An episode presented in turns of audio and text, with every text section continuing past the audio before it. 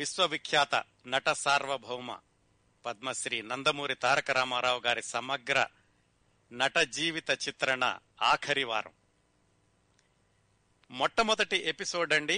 ఫిబ్రవరి మొట్టమొదటి శనివారంలో మొదలుపెట్టాం. చిట్ట చివరి ఎపిసోడ్ ఏప్రిల్ నెల చిట్ట చివరి శనివారంతో పూర్తవబోతోంది. 13 వారాలు పూర్తి చేయబోతున్నాం. ఈ రోజుతోటి 12 వారాలు పూర్తయి చిట్ట చివరి వారంలో ప్రవేశిస్తున్నాం. గంటల విషయంలో చూసుకుంటే 22 గంటలు పూర్తి చేశాం. ఈ రోజుతో 24 గంటల కార్యక్రమం పూర్తి చేయబోతున్నాం. నేనైతే అంతర్జాలంలో అన్వేషించాను, ఎక్కడా ఒక సినీ ప్రముఖుడి గురించి ఇంత సుదీర్ఘకాలం రేడియో టాక్ షో నడిచినటువంటి దాఖలాలు నాకైతే కనపడలేదు. శ్రోతలు మీరు కూడా అన్వేషించి ఇది రికార్డు అని నిర్ధారించుకోవడంలో మీరు కూడా సహాయం చేయండి. ఎవరైనా ఒక సినీ ప్రముఖుడి గురించి ఇంత సుదీర్ఘకాలం రేడియో టాక్ షో చేశారా అన్నది మీకేమైనా తెలిస్తే ఒకసారి ఫోన్ చేసి మాకు చెప్పండి.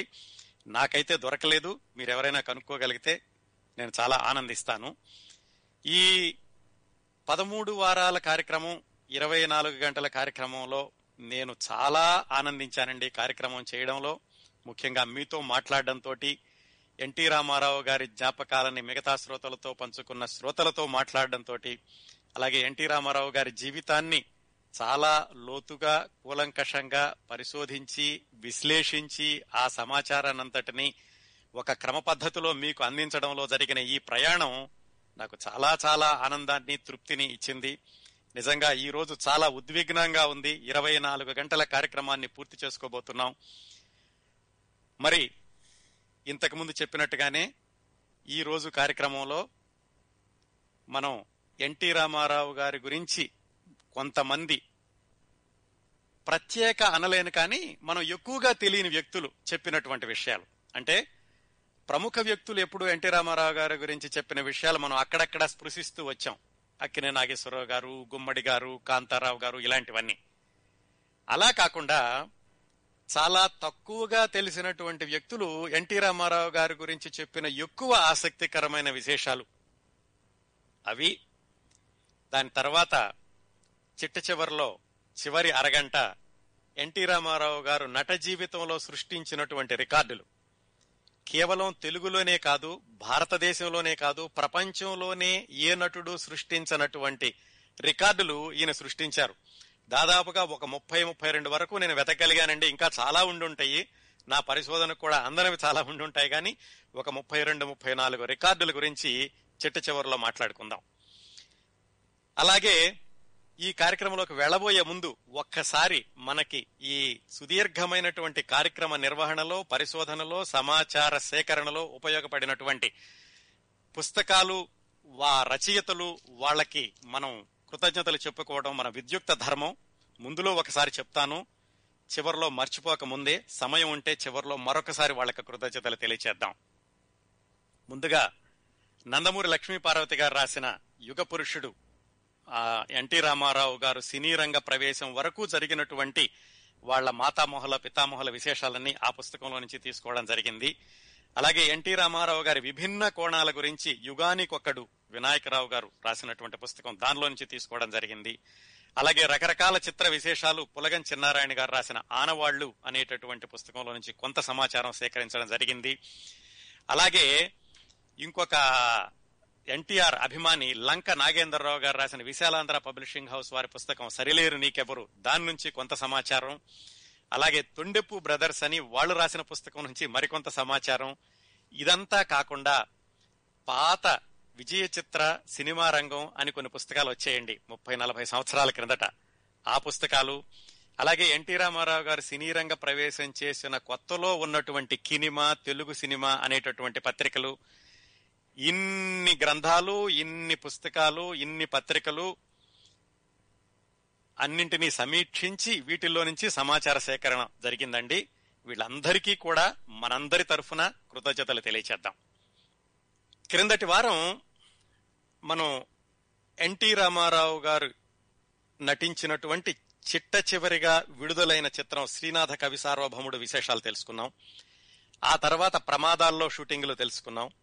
గొల్లపూడి మారుతీరావు గారు ఎన్టీ రామారావు గారి గురించి వ్యక్తపరిచి ఆయన స్వయంగా రికార్డు చేసి పంపించిన సందేశం విన్నాం. ఆ తర్వాత వేటూరి సుందరరామమూర్తి గారు ఎన్టీ రామారావు గారి గురించి రాసిన వ్యాసంలోని విశేషాలు తెలుసుకున్నాం. చిట్ట చివరగా రజనీకాంత్ ఎన్టీ రామారావు గారి గురించి చెప్పినటువంటి ఆయన జ్ఞాపకాలు తెలుసుకున్నాం.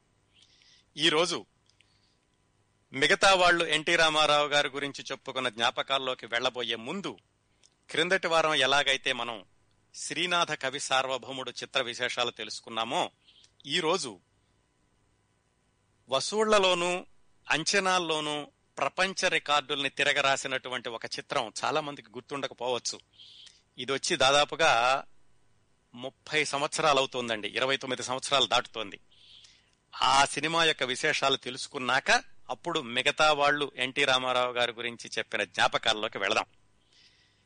ఆ చిత్రం పేరు శ్రీమద్ విరాట్ వీరబ్రహ్మేంద్ర స్వామి చరిత్ర. ఈ వీరబ్రహ్మేంద్ర స్వామి చరిత్ర ఈ చిత్రం విశేషాలు తెలుసుకున్నాక మిగతా జ్ఞాపకాల్లోకి వెళదాం. ఇది ప్రపంచ రికార్డుల్ని ఎలా తిరగరాసిందో చూద్దాం.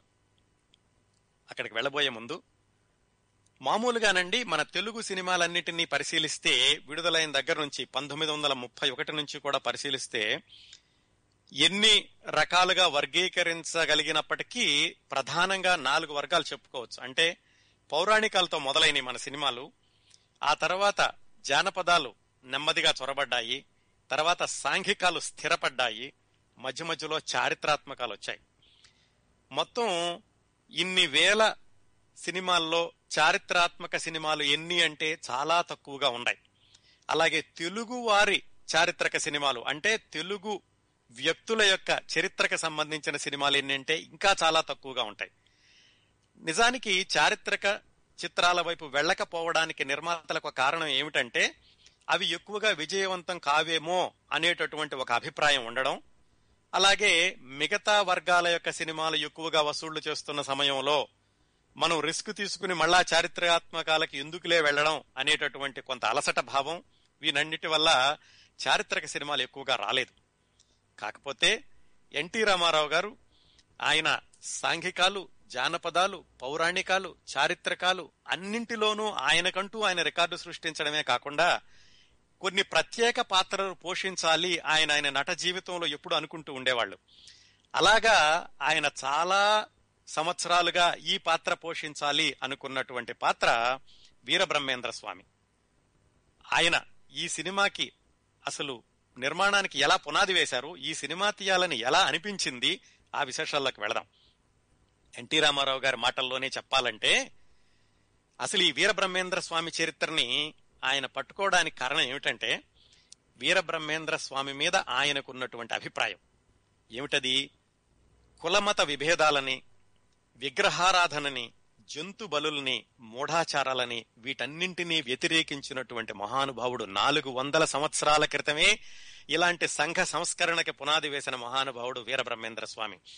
ఇలాంటి వాళ్ళనందరినీ భగవంతుళ్ళని చేసి ఆరాధించేటటువంటి ఆ విధానాన్ని ఒక పక్కన ఉంచితే, సంఘ సంస్కర్తగా వీళ్ళు చేసినటువంటి పనుల్ని మనం ఎన్ని శతాబ్దాలైనా కానీ తప్పనిసరిగా గుర్తు చేసుకోవాల్సి ఉంటుంది. ఇంకా ఆయన ఏం చెప్పారంటే, నేను నటుడుగా ఎన్నో వేషాలు వేశాను, కొన్ని ఉపాధి కోసం చేశాను, కొన్ని తృప్తి కోసం చేశాను, కాకపోతే నా నట తపస్సుకి ఫలితం కలిగింది అనేటటువంటి పాత్రలు నేను ఎన్నుకుని పోషించాను, అలాంటి వాటిల్లో ఈ వీరబ్రహ్మేంద్ర స్వామి చరిత్ర ఒకటి అని చెప్పారు ఆయన. అట్లాగే ఈ వీరబ్రహ్మం గారి గురించి ఆయన ఏమన్నారంటే, పీడిత వర్గాలను చూసి వేడి కన్నీటి బొట్లు రాల్చిన సంఘ సంస్కర్త ఆయన. ఎక్కడో 400 సంవత్సరాల క్రిందట ఏదో చెట్టు కింద కూర్చుని తాళపత్ర గ్రంథాలు రాసుకున్న వ్యక్తి మాత్రమే కాదు, ఆయనకి జ్ఞానంతో కూడిన ఆవేశం ఉంది. ఈ మూఢాచారాలకి, అలాగే కుల మత విభేదాలకి వ్యతిరేకంగా పోరాడినటువంటి సంఘ సంస్కర్త అనే కోణంలో ఈ వీరబ్రహ్మేంద్ర స్వామిని చూసి ఆయన జీవిత చరిత్రని చలనచిత్రంగా మలచాలి అనుకున్నటువంటి ఆలోచన ఎన్టీ రామారావు గారికి 1970 చివరి నుంచి ఉంది. అంటే 1970 దశకం చివరి రోజుల నుంచి ఉంది. దాదాపు ఆయన 2 సంవత్సరాల పాటు చాలా పుస్తకాలు చదివారు. వీరబ్రహ్మేంద్ర స్వామి గురించి కొన్ని పుస్తకాలు ఉన్నాయి. పుస్తకాల్లోనే కాకుండా మౌఖికంగా ప్రచారం అవుతున్నటువంటి కథలు, అంటే నోటి ద్వారా ఒకళ్ళు చెప్పింది తర్వాత వాళ్ళ పిల్లలకి మా తాతగారు చెప్పారు, మా ముతాతగారు చెప్పారు అనేటటువంటి కబుర్లు అలాగా అనుభవజ్ఞులైనటువంటి పండితులతోటి కూర్చుని పుస్తకాలు చదివి దాదాపుగా 2 సంవత్సరాల పాటు ఆయన కష్టపడి కథా స్క్రీన్ ప్లే తయారు చేసుకున్నారు. ఈ సినిమాకి కథ, స్క్రీన్ ప్లే, దర్శకత్వం 3 కూడా ఎన్టీ రామారావు గారే.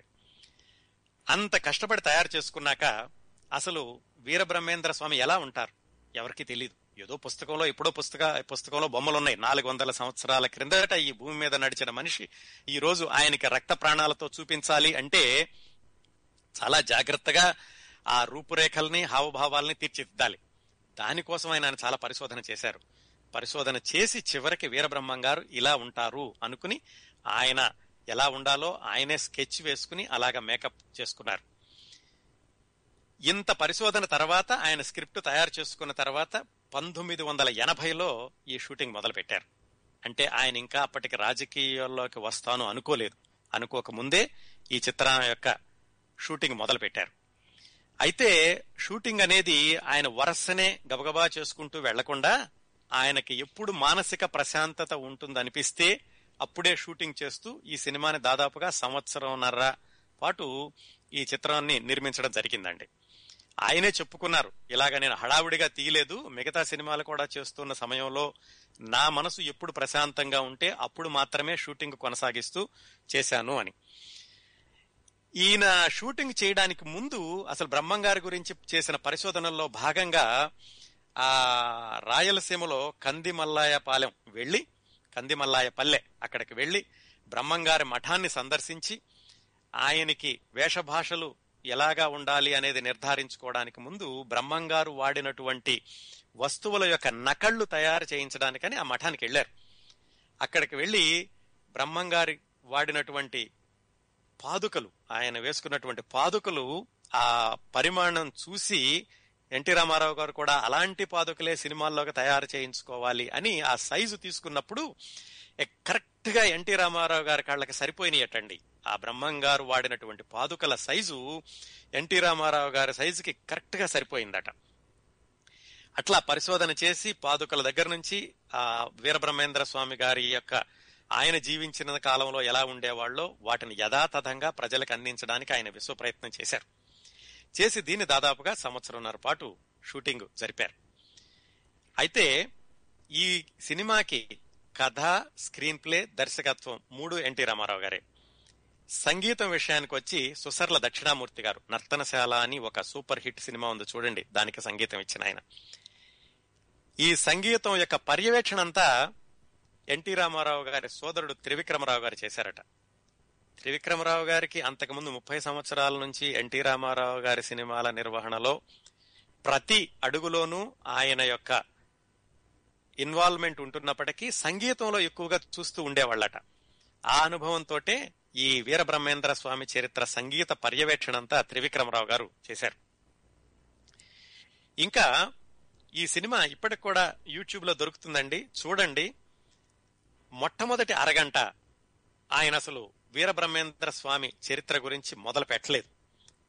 ఎందుకంటే అసలు ఎవరి వీరబ్రహ్మేంద్ర స్వామి అన్న విషయం ప్రేక్షకుల్లో ఒక అంచనా కలిగించాలి అంటే ఆయన్ని ఎన్టీ రామారావు గారు ఏ కోణంలో చూపించబోతున్నారు అనేటటువంటి విషయంలో ఒక అవగాహన కలిగించడానికని ఆయన దాదాపుగా మొట్టమొదటి అరగంట సేపు వేరే విషయాలు చెప్పారు. ఆ వేరే విషయాలు ఏమిటంటే, ఒక గౌతమ బుద్ధుడు, ఒక రామానుజాచార్యుడు, ఒక ఆదిశంకరాచార్యుడు, ఒక యోగి వేమన, వీళ్ళ నలుగురిని తీసుకుని వాళ్ల యొక్క జీవిత విశేషాలను అతి క్లుప్తంగా, వేమన గారిది కొంచెం ఎక్కువ చూపించారు, అతి క్లుప్తంగా చూపిస్తూ తర్వాత మళ్ళీ వీరబ్రహ్మేంద్ర స్వామి చరిత్రకి వెళ్లబోయే ముందు ఎన్టీ రామారావు గారి వ్యాఖ్యానం వస్తుంది.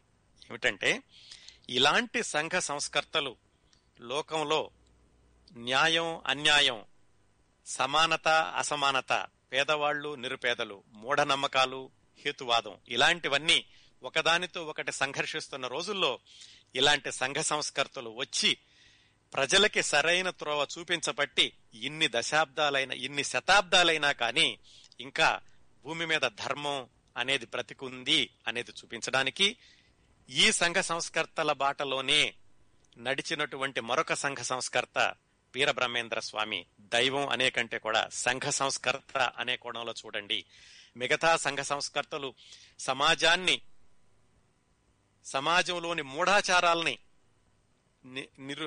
మూఢాచారాలని వాటిని అరికట్టడానికి, వాటిని నిరోధించడానికి ఎంత ప్రయత్నం చేశారో వీరబ్రహ్మేంద్ర స్వామి గారు కూడా అంత ప్రయత్నం చేశారు అనేటటువంటి అంశాన్ని ప్రేక్షకుల మనసుల్లో మొదలు పెట్టడానికని ముందుగా నలుగురిని చూపించి ఆ తర్వాత వీరబ్రహ్మేంద్ర స్వామి చరిత్రకు వెళతారు.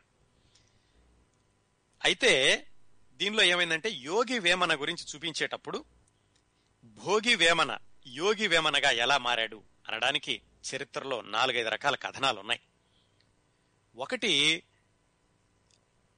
వేమన యొక్క అన్నగారి అమ్మాయి ఒక పాప ఉంటుంది.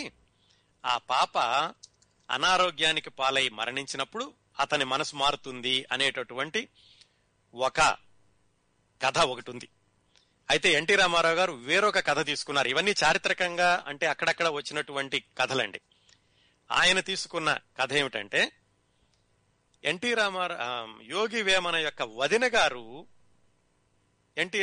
యోగి వేమన యొక్క మనసును మారుస్తారు. ఎలాగా అంటే, ఈ భోగి వేమనగా ఉన్నప్పుడు ఇతను వేశ్యల దగ్గరికి వెళ్ళినప్పుడు వేశ్య మీ వదిన గారి ముక్కెర కావాలి అని అడుగుతుంది. యోగి వేమన వచ్చి వదిన గారిని అడుగుతాడు ముక్కెర కావాలి అన్నప్పుడు.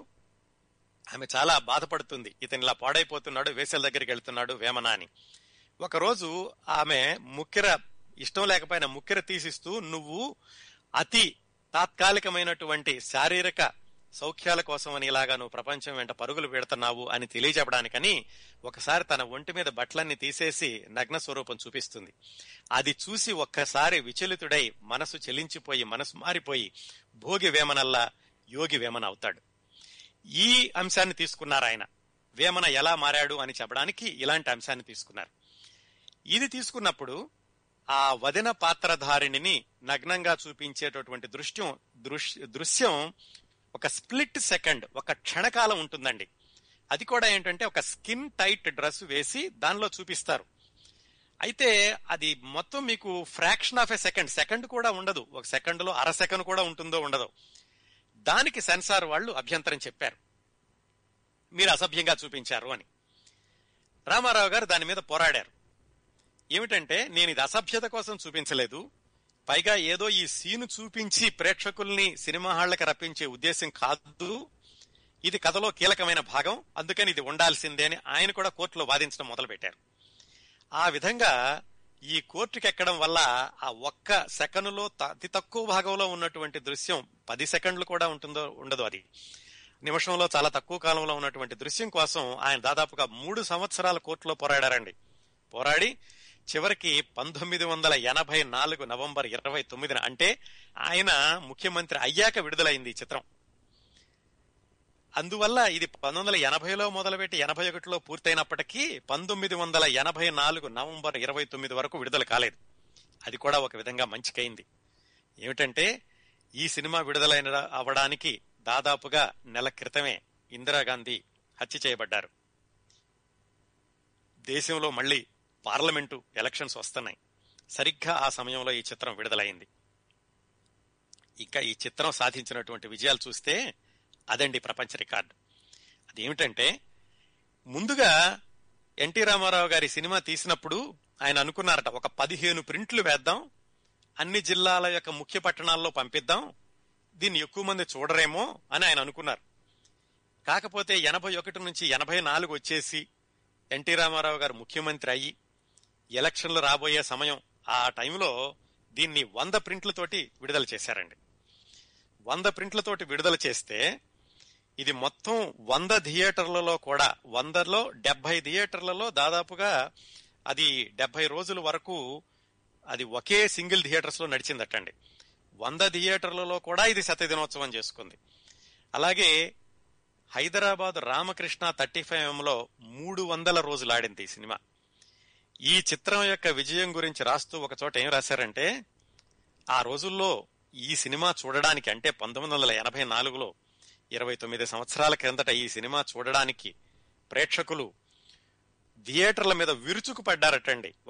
ఒక వెల్లువలాగా తుఫానులాగా థియేటర్లని ముంచెత్తారట ఈ సినిమా చూడ్డానికి. అంత ఘన విజయం సాధించింది. ఇంకా రికార్డ్ ఏమిటో చెప్పలేదు కదా. ఈ సినిమా నిర్మించడానికి 15 లక్షల లోపు ఖర్చయిందటండి, ఎన్టీ రామారావు గారి పారితోషికం కాకుండా. ఎన్టీ రామారావు గారి పారితోషికం కాకుండా 15 లక్షలు ఖర్చయిన ఈ సినిమా ఎంత వసూళ్లు చేసిందో తెలుసా అండి? 7 కోట్ల రూపాయలు. అంటే దాదాపుగా కొంచెం ఇంచుమించుగా 50 రెట్లు వసూలు చేసింది. ఈ రోజు మనం 100 కోట్లు వసూలు చేసింది, 150 కోట్లు వసూలు చేసింది అని సినిమాల ఖర్చు ఎంత అని చూసుకుంటే 30 కోట్లు ఖర్చు పెడితే 100 కోట్లు రావచ్చు, అంటే 3 రెట్లు లాభం వస్తుంది. అదే ఈ సినిమా విషయంలో ఒక ప్రాంతీయ చిత్రం పెట్టిన పెట్టుబడి కంటే 50 రెట్లు వసూళ్లు చేసినటువంటి ఏకైక చిత్రం శ్రీమద్ విరాట్ వీరబ్రహ్మేంద్ర స్వామి చరిత్ర. ఈ విషయం కేవలం తెలుగు పత్రికలు కాకుండా ఇలస్ట్రేటెడ్ వీక్లీ లాంటి జాతీయ స్థాయి పత్రికల్లో కూడా ఈ చిత్రం గురించి ప్రత్యేకంగా రాశారు. అదండి మనం చెప్పుకున్నటువంటి ఈ శ్రీమద్ విరాట్ వీరబ్రహ్మేంద్ర స్వామి చరిత్ర చిత్రం సృష్టించినటువంటి ప్రపంచ రికార్డు వసూళ్ల పరంగా. అయితే దీనిలో ఏమైందంటే, ఎన్టీ రామారావు గారే సొంతంగా విడుదల చేద్దాం అనుకున్నారు, కానీ ఈ వ్యాపార పరంగా వచ్చినటువంటి ఒత్తిళ్లు, మొహమాటాలు, వీటన్నిటి వల్ల ఏమిటంటే ఆయన సగభాగం అమ్మేసి సగభాగం ఆయన విడుదల చేసుకున్నారు. కేవలం ఆయన వాటాకే 2.5 కోట్లు వచ్చిందట. అంటే మిగతా వాళ్ళకి చాలా లాభాలు వచ్చినాయి. మొత్తం మీద 7 కోట్లు వసూలు చేస్తే ఆయన వాటాకే 2.5 కోట్లు వచ్చింది. ఇంకా ఈ చిత్రంలో విశేషం ఏమిటంటే, రాయలసీమలో షూటింగ్ జరుపుకున్న ఎన్టీ రామారావు గారి మొట్టమొదటి సినిమా శ్రీమద్ విరాట్ వీరబ్రహ్మేంద్ర స్వామి చరిత్ర. తర్వాత కూడా ఇంకేమి వచ్చినట్టు లేదు, ఎందుకంటే తర్వాత 2 సినిమాలే వచ్చినాయి ఆయనవి. అలాగే ముమ్మిడివరం బాలయోగి ఆశ్రమంలో షూటింగ్ జరుపుకున్నటువంటి మొట్టమొదటి చిత్రం కూడా శ్రీమద్ విరాట్ వీరబ్రహ్మేంద్ర స్వామి చరిత్ర. ఈ సినిమా పేరుకి ఇంకొక చిన్న విశేషం ఉందండి. ఏమిటంటే, అంతవరకు అంటే 1940 వరకు, 1931లో టాకీలు మొదలయ్యాక 50 సంవత్సరాల వరకు అత్యంత నిడివి అంటే పేరు నిడివి గల చిత్రం ఇది. అంటే ఆ సినిమా పేరులో ఉన్నటువంటి అక్షరాలు, ఇన్ని అక్షరాల పేరు ఉన్న సినిమా 50 సంవత్సరాల తెలుగు సినిమా చరిత్రలో రాలేదటండి. తర్వాత ఏమైనా వచ్చిందేమో, నాకు ఇంకా చూడలేదు. కానీ అప్పటి వరకు 1984 వరకు అయితే వచ్చినటువంటి సినిమాల పేర్లలో అత్యధిక అక్షరాలు కలిగినటువంటి చిత్రం శ్రీమద్ విరాట్ వీరబ్రహ్మేంద్ర స్వామి చరిత్ర. చారిత్రక చిత్రాలకు తలమానికం అని కూడా చెబుతూ ఉంటారు ఈ సినిమాని. అదండి శ్రీమద్ విరాట్ వీరబ్రహ్మేంద్ర స్వామి చరిత్ర యొక్క విశేషాలు. ఎన్టీ రామారావు గారు లో ఎప్పటికీ మర్చిపోలేనటువంటి ప్రభావాన్ని, అనుభవాన్ని అందించినటువంటి చిత్రం. అందులో ఆ వీరబ్రహ్మేంద్ర స్వామిని ఆయన చూపించినటువంటి కోణం, ఒక సంఘ సంస్కర్తగా, సమాజ సంస్కర్తగా, ఒక సందేశం ఇచ్చినటువంటి వ్యక్తిగా ఆయన చూపించినటువంటి విధానం, అది ప్రజలకు చాలా నచ్చింది. నిజానికి ఈ సినిమా తీద్దామని చాలా మంది చాలాసార్లు ప్రయత్నాలు మొదలుపెట్టి మధ్యలోనే ఆపేశారు, ఈవెన్ షూటింగ్ కూడా వెళ్లకుండా. ఎన్టీ రామారావు గారు ఈ సినిమా నిర్మాణాన్ని మొదలుపెట్టినప్పుడు కూడా చాలా మంది ఆయన వెనక్కి లాగారట. ఒక కాషాయ బట్టలు వేసుకుంటాడు, సన్యాసి, ఏమాత్రం గ్లామర్ లేని చిత్రం. 1984 అంటే యాక్షన్ సినిమాలు అప్పుడే పుంజుకుంటున్నాయి. యాక్షన్ సినిమాలు పుంజుకుంటున్న రోజుల్లో ఈ సినిమా ఎవరు చూస్తారు, సన్యాసి వేషాన్ని ఎవరు చూస్తారు అని ఆయన అందరూ వెనక్కి లాగారు. ఆయనకి ఏమిటంటే, ఎప్పుడూ కూడా ఇలాంటి ప్రత్యేక పాత్రలు ధరించేటప్పుడు ఆ పాత్ర ధరించాలి అన్నటువంటి ఆసక్తి ఎక్కువగా ఉండేది. సినిమా లాభ నష్టాలు ఏమిటి, చూస్తారా లేదా, సినిమా విజయవంతం అవుతుందా అవదా, అవన్నీ పక్కన పెట్టి ఈ పాత్ర నేను ధరించాలి, ఈ పాత్రలో నేను జీవించాలి. నా నట జీవితం వెనక్కి తిరిగి చూసుకున్నప్పుడు ఫలానా పాత్ర ఎన్టీ రామారావు ధరించాడు అని 10 మంది చెప్పుకోవాలి. ఆ తృప్తి కోసం ఇలాంటి విభిన్నమైనటువంటి చిత్రాలు తీస్తూ ఉండేవాళ్ళు. అవి అనుకోకుండానో లేకుంటే ఆయన ఊహించినంతగా ప్రజలు, ప్రేక్షకులు వాటిని ఆదరించడం కూడా ఒక విశేషం. నమస్కారం సార్. అద్భుతం సార్, అతి అద్భుతంగా చెప్తున్నారు రామారావు గారి గురించి. నేను డెట్రాయిట్ అండి. చాలా బాగుంది సార్ ఈ ప్రోగ్రాము. అసలు ఎన్టీ రామారావు గురించి మాకు తెలియని చాలా విశేషాలు చెప్తున్నారు. అసలు మీ ఫ్లో అది అద్భుతంగా ఉంది సార్, అసలు ఎక్కడ నో ఇది లేకుండా చాలా బాగా చేస్తున్నారు సార్. Amazing job. అలా మీరు చెప్తా ఉంటే అసలు వేరే ఏదో చేయబద్దు అంటే లైక్ నేను కాల్ చేయడానికి కూడా అదే ఆలోచిస్తున్నాను అనమాట. అంటే like why to disturb the flow అన్నట్లుగా లైక్ ఆలోచిస్తా ఆగాను. బట్ మీరు ఎంత అద్భుతంగా ఉందంటే మీరు చెప్పేది, మామూలు వర్షశ్రీ రామాయణం చెప్తా ఉంటే ఎంత చక్కగా ఉంటుందో ఇంత ఉంటే అసలు వేరే ఏది చేయబుద్ది కదా, అంత డెడికేట్ వినాలనిపిస్తుంది. అట్లా మీరు కూడా చాలా బాగా చెప్తున్నారండి, రియల్లీ అమేజింగ్. ధన్యవాదాలండి. ఈ రోజుతో మనం 24 గంటలు పూర్తి చేస్తున్నాం అండి ఎన్టీ రామారావు గారి టాక్ షో. ఓకే రామారావు గారి గురించి చెప్పాలంటే అసలు ఎంతైనా ఇదన్నట్లే, తక్కువ అన్నట్లే. శ్రోతలారా, ఇప్పుడు ఎన్టీ రామారావు గారి గురించి కొంతమంది అందరికీ ఎక్కువగా తెలియనటువంటి వ్యక్తులు ఎన్టీ రామారావు గారి గురించి పంచుకున్నటువంటి కొన్ని జ్ఞాపకాలని మీ ముందుకు తీసుకొస్తాను. జగ్గారావు అని ఒక విలన్ క్యారెక్టర్ వేసి ఆయన ఒక ఆయన ఉండేవాళ్ళండి, ఎంతమంది గుర్తుపట్టగలరో. ఆయన ఇంటి పేరు కూడా కే అనుకుంటాను, మరి కొంగర అవునో కాదో తెలియదు, కానీ జగ్గారావు అని ఒక ఆయన ఉండేవాళ్ళు. ఆయన హనుమంతుడి వేషాలు కూడా వేశారు, చాలా చిన్న చిన్న వేషాలు వేస్తూ ఉండేవాడు. కొన్ని చోట్ల విలన్ వేషాలు సాంఘికాల్లోనూ పౌరాణికాల్లోనూ కూడా వేస్తూ ఉండేవాడు. ఆయన ఎన్టీ రామారావు గారి గురించి ఆయన పంచుకున్నటువంటి కొన్ని జ్ఞాపకాలు మనం వినాయకరావు గారి పుస్తకం నుంచి మీకు తెలియజేస్తాను. ఎన్టీ రామారావు గారు రాముడు అయితే నేను హనుమంతుణ్ణి అనుకుంటూ ఆయన రాశారు చాలా జ్ఞాపకాలు. ఎన్టీ రామారావు గారు ఎక్కడికి వెళ్ళినా కానీ చాలా సంవత్సరాల పాటు దాదాపుగా ఆయనకి వ్యక్తిగత అంగరక్షకుడు లాగా ఈయన ఉంటూ ఉండేవాడట. అంటే అంత దగ్గరగా అంత సన్నిహితంగా ఈయనతో మెలుగుతూ ఉండేవాడు. ఈయనతోటి ఎన్టీ రామారావు గారితోటి జగ్గారావు గారికి మొట్టమొదటి పరిచయం 1962లో భీష్మ అనే సినిమాలో. ఆ చిత్రంలో ఎన్టీ రామారావు గారు వృద్ధ పాత్ర, మొట్టమొదటిసారిగా పూర్తి స్థాయి వృద్ధ పాత్ర ధరించిన విషయం తెలుసు కదా శ్రోతలందరికీను. దాంట్లో ధూళిపాళి దుర్యోధనుడిగా నటించారు, దాంట్లో దుశ్శాసనుడిగా ఈ జగ్గారావు అన్న ఆయన నటించారు. అక్కడ నుంచి ఎన్టీ రామారావు గారితో ఆయనకి పరిచయం. చాలా ఇద్దరు సన్నిహితం అయ్యారు. జగ్గారావు అంటే మంచి మనిషి, నమ్మదగిన వ్యక్తి అని ఎన్టీ రామారావు గారు ఆయన క్లోజ్ సర్కిల్స్ లోకి జగ్గారావు గారిని తీసుకుని ఆయన దాదాపుగా అంగరక్షకుడు అన్నట్టుగా ఆయన మెలుగుతూ ఉండేవాడు. ఆయన చెప్తూ ఉండేవాళ్ళట జగ్గారావు గారితో, ఏ సినిమా వేరే సినిమాలు ఎవరో ఎన్టీ రామారావు గారు ఏ సినిమాలో నటిస్తున్నప్పటికీ వాళ్ళని అడిగి ఏమైనా మంచి పాత్ర ఉంటే కనుక మన జగ్గుభాయికి ఇవ్వండి అని ఆయన సిఫార్సు చేస్తూ ఉండేవాడట. ఈయనకి చాలా సంవత్సరాల పాటు అలాగే ఎన్టీ రామారావు గారి సినిమాల్లో ఆయన కొనసాగుతూ వచ్చారు. ఆయన ఒక సంఘటన చెప్పారు, ఏమిటంటే లక్ష్మీ కటాక్షం అని 1970లో ఒక సినిమా వచ్చిందండి. ఆ ఏకవీర కూడా అదే సమయంలో వచ్చింది. ఆ సినిమా షూటింగ్ జరిగేటప్పుడు ఒక ఘటన జరిగింది. అంటే ఎన్టీ రామారావు గారు ఎంత సంయమనంతో ఉంటారు, ఆయన మనుషుల్ని ఎంతగా చేసుకుంటారు అన్న దానికి ఒక ఉదాహరణగా ఆయన చెప్పారు. ఆ షూటింగ్ లో ఒక దృశ్యం ఉంది, అదేమిటంటే ఆ సినిమాలో ఎన్టీ రామారావు గారి హీరో, రాజశ్రీ హీరోయిన్, హీరోయిన్ మేనమామ ఈ జగ్గారావు అన్న ఆయన. ఒకరోజు షూటింగ్ జరుగుతోందట, సాయంకాలం అయిపోయింది, 5 గంటలు అయిపోయింది. ఎన్టీ రామారావు గారు ఏమిటంటే మొట్టమొదట్లో ఆయన 1950లో చిత్రాల్లోకి వచ్చిన దగ్గర నుంచి దాదాపుగా 15-20 సంవత్సరాలు ఆయన రోజుకి 3 షిఫ్ట్లు చొప్పున ఉదయం 7 గంటల నుంచి రాత్రి 9, 10, 11 వరకు కూడా పనిచేసినటువంటి సందర్భాలు ఉన్నాయి. అయితే ఒక 20 సంవత్సరాలు అయ్యాక ఆయన సాయంకాలం 6 తర్వాత షూటింగు చెయ్యను అని ఒక నియమం పెట్టుకుని 6 గంటలకు షూటింగ్ అవచేస్తూ ఉండేవాళ్ళు. ఈ సినిమా 1970లో ఈ షూటింగ్ జరిగే సమయంలో కూడా ఆయన అదే నియమంతో ఉన్నారు, 6 గంటలు అయితే షూటింగ్ అయిపోవాలి అని. దాదాపుగా 5:30 కావస్తుంది. ఆ టైంలో విఠలాచార్య గారు వచ్చి, దర్శకుడు ఒక్క సీన్ ఉందండి, ఈ ఒక్క సీన్ తీసేద్దాం ఈ రోజు అని అడిగారట. ఎన్టీ రామారావు గారు సరే 6 గంటలు ఇంకొక అరగంట ఉంది కదా అయిపోతుందిలే అని ఒప్పుకున్నారట. ఆ దృశ్యం ఏమిటంటే హీరోయిన్లు తోటలో పాట పాడుకుంటూ ఉంటారు. తోట అంటే బొప్పాయి చెట్లు ఉండేటటువంటి తోట. ఆ దృశ్యాన్ని చూసినటువంటి హీరోయిన్ మేనమామ, అంటే ఇప్పుడు మనకి విశేషాలు చెప్పిన జగ్గారావు అన్న ఆయన, ఆయన హీరో మీదకి కత్తి దూస్తాడు. కత్తి దూసినప్పుడు హీరో ఆ కత్తి వాటుని తప్పించుకుని కిందకు వంగడమో పక్కకు వెళ్ళిపోవడమో చేయాలి. అప్పుడు ఆ కత్తి వెళ్ళి బొప్పాయి చెట్టుని నరికేయాలి. ఇది దృశ్యం.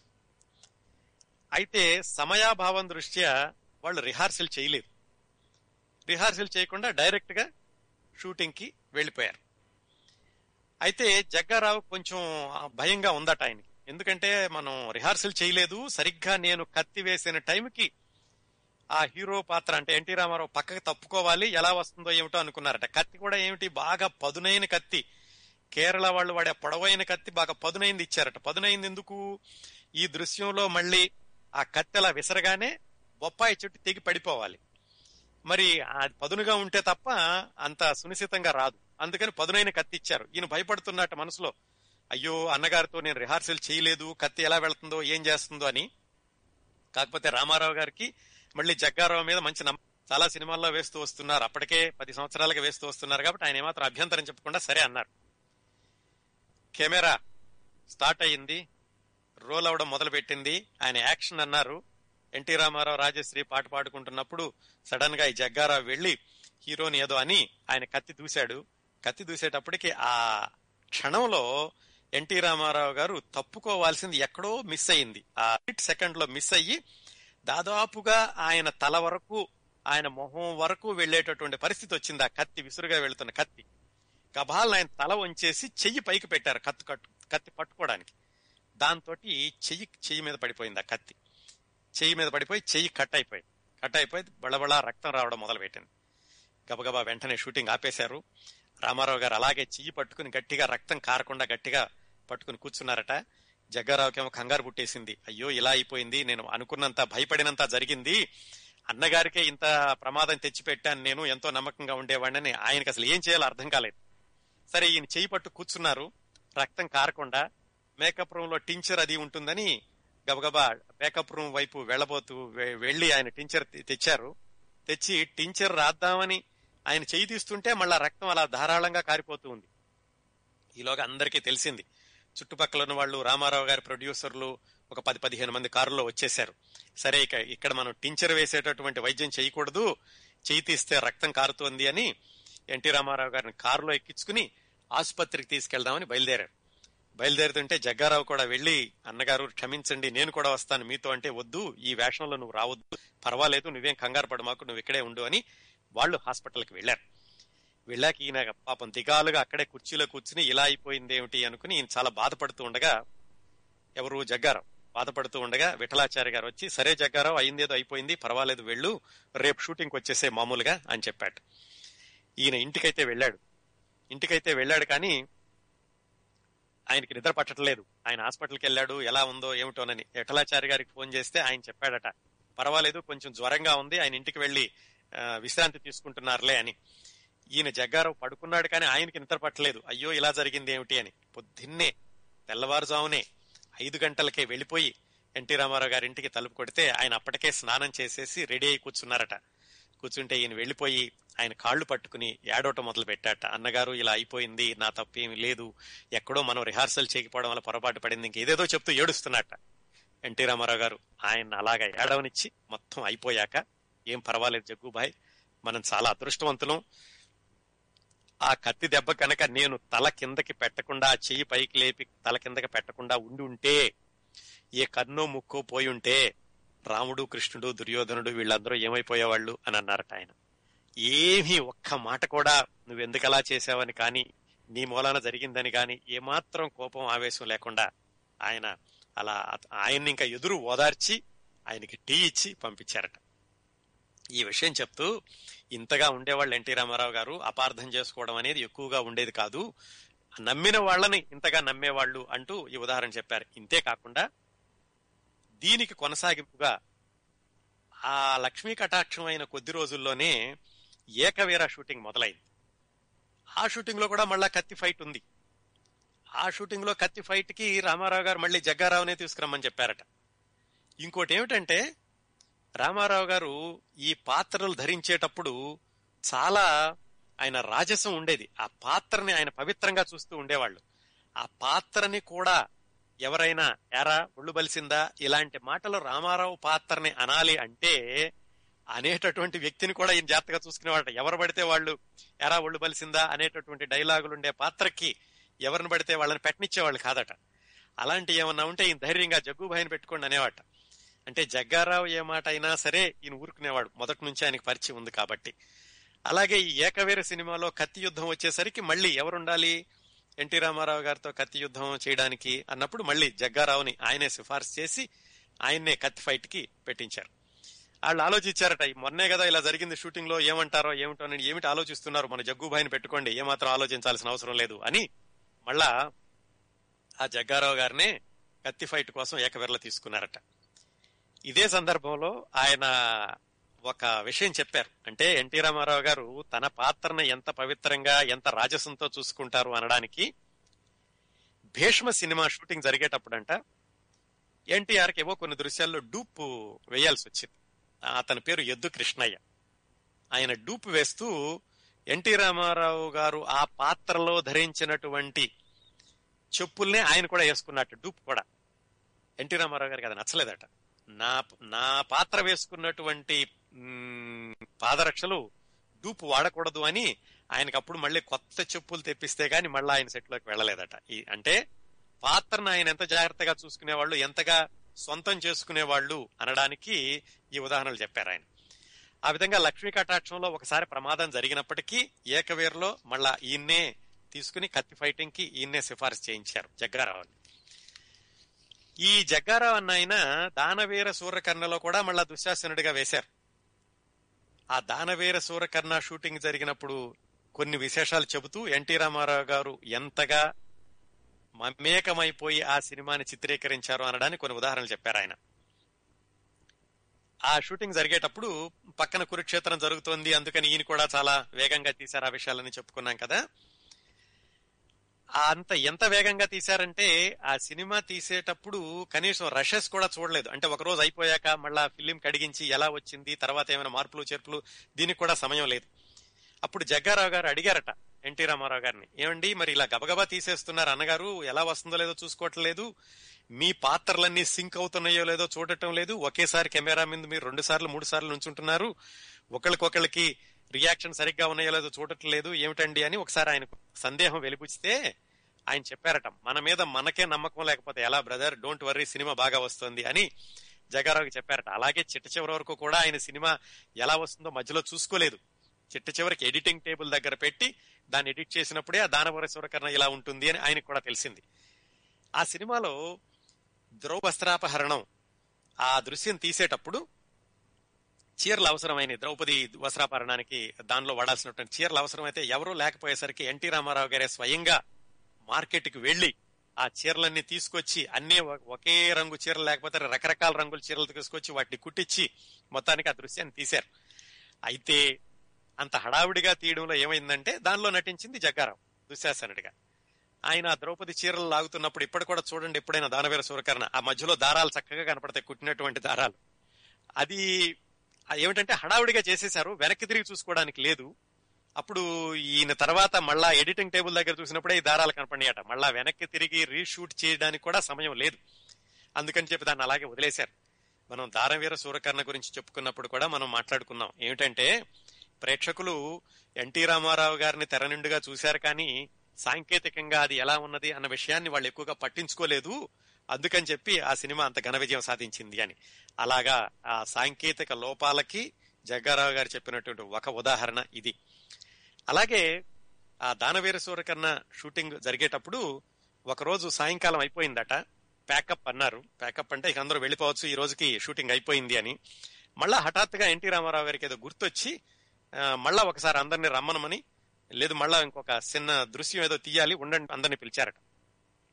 అయితే అందులో శకుని పాత్ర వేసిన ఆయన ధూళిపాళి గారు, ఆయన అబ్బా ఇంకో షాట్ తీయాలా అయిపోయింది కదా అని ఆయన కొంచెం విస్మం పెట్టాట. అది ఎన్టీ రామారావు గారు చెవిని పడింది. ఆయన వచ్చి, ఏమండి ధూళిపాళి గారు మీరు ఇంత మాత్రానికి అలసిపోయారా, అయితే ఇది చూడండి అని ఆయన చేతి మీద పెట్టుకున్న కంకణాలు తీసుకున్నారట. మొత్తం కవిలిపోయి లోపల నుంచి రక్తం చిప్పిల్లుతోందట, దానిపైన ఆయన కంకణాలు పెట్టుకున్నారు.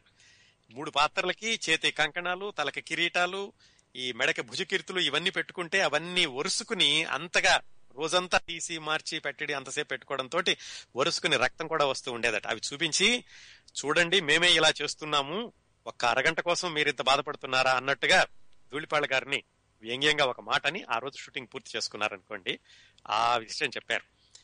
అలాగే కేవలం మూర్ఖంగా ఆయన అనుకున్న పని ఇలే పద్ధతిలో చేయాలి అనుకోకుండా కొంతమందిని ఎలాగ అర్థం చేసుకునేవాళ్ళు, కొంతమంది బలహీనతలను ఎలా భరించేవాళ్ళు అని చెప్పడానికి కూడా ఈ జగ్గారావు గారు ఒక సంఘటన చెప్పారు.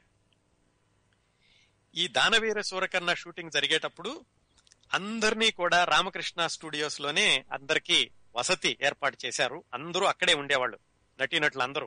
ఎందుకంటే షూటింగ్ ఎప్పుడు మొదలవుతుందో ఎప్పుడు పూర్తి అవుతుందో అంత వేగంగా జరగాలి కాబట్టి ఎవరూ బయటికి వెళ్ళకూడదు, అందరూ నియమనిష్టలతో ఉండాలి, మద్యపానం నిషిద్ధం, ఇవన్నీ కూడా రామారావు గారు పెట్టినటువంటి షరతులు. అందరూ అలాగే ఉన్నారు. కాకపోతే ముక్కామల గారు మాత్రం, అన్నగారు నాకు కొంచెం తీర్థం పుచ్చుకునే అలవాటు ఉంది, నేను ఇది మానుకోలేను, ఏమనుకోవద్దు అంటే ఆయన అర్థం చేసుకుని ఇట్స్ ఆల్ రైట్, అయితే మీరు మీ పని చూసుకుని రండి, కాకపోతే మరీ ఎక్కువగా పుచ్చుకోకండి అని చెప్పి ఆయన మాత్రం క్షమించారట. ఈ విషయం కూడా జగ్గారావు గారు చెప్పారు. ఇవన్నీ దానవీర సూరకర్ణ షూటింగ్ సమయంలో జరిగినటువంటి సందర్భాలు, ఎన్టీ రామారావు గారి వ్యక్తిత్వాన్ని ప్రతిబింబించేటటువంటి దృశ్యాలు. ఇంతకుముందు కూడా చెప్పుకున్నాం, ఎన్టీ రామారావు గారు ఎంత క్రమశిక్షణతో స్ట్రిక్ట్ గా ఉన్నప్పటికీ కొంతమంది విషయంలో అర్థం చేసుకునేవాళ్ళు అని. ఈయన 7 గంటలకు షూటింగ్ అంటే 6 గంటల 50 నిమిషాలకు వెళ్ళిపోతే మరి పెద్ద ఆయనే వస్తున్నాడని అందరూ కూడా 6 గంటల 50 నిమిషాలకే వెళ్లేవాళ్ళు. ఒక జగ్గయ్య గారు మాత్రం ఆయన అనుకున్నట్టుగా 9 గంటలకు 10 గంటలకు వచ్చేవాళ్ళట. అది ఎన్టీ రామారావు గారికి తెలుసు. చిన్నప్పుడు ఇద్దరు కాలేజీలో కలిసి నాటకాలు వేశారు సినిమాల్లోకి రాకముందు. ఆయన జగ్గయ్య గారి విషయంలో మాత్రం ఏమనేవాళ్ళు కాదట, పైగా చెప్పేవాళ్ళట పర్వాలేదు ఆయన దృశ్యాలు తర్వాత తీసుకుందాం, ఆయన తొందరగా పూర్తి చేస్తారు, ఆయనకి పైగా రిహార్సల్ వేసుకోవడం, సంభాషణ కంఠతా పట్టడం ఇలాంటివన్నీ అవసరం లేదు అని జగ్గయ్య గారిని అర్థం చేసుకుంటూ ఉండేవాళ్ళట. ఇవి కొన్ని ఉదాహరణలు ఆయన ఎదుటి వాళ్ళ బలహీనతలను అర్థం చేసుకునేవాళ్ళు అనడానికి. అలాగే అడవి రాముడు సినిమాలో కూడా ఈ జగ్గారావు గారు ఎన్టీ రామారావు గారితో కలిసి వేశారు. అందులో కృషి ఉంటే మనుషులు ఋషులు అవుతారు అన్న పాట ఒకటి ఉంది కదా, దాంట్లో ఎన్టీ రామారావు గారు రకరకాలైనటువంటి వేషాలతో కనిపిస్తూ ఉంటారు.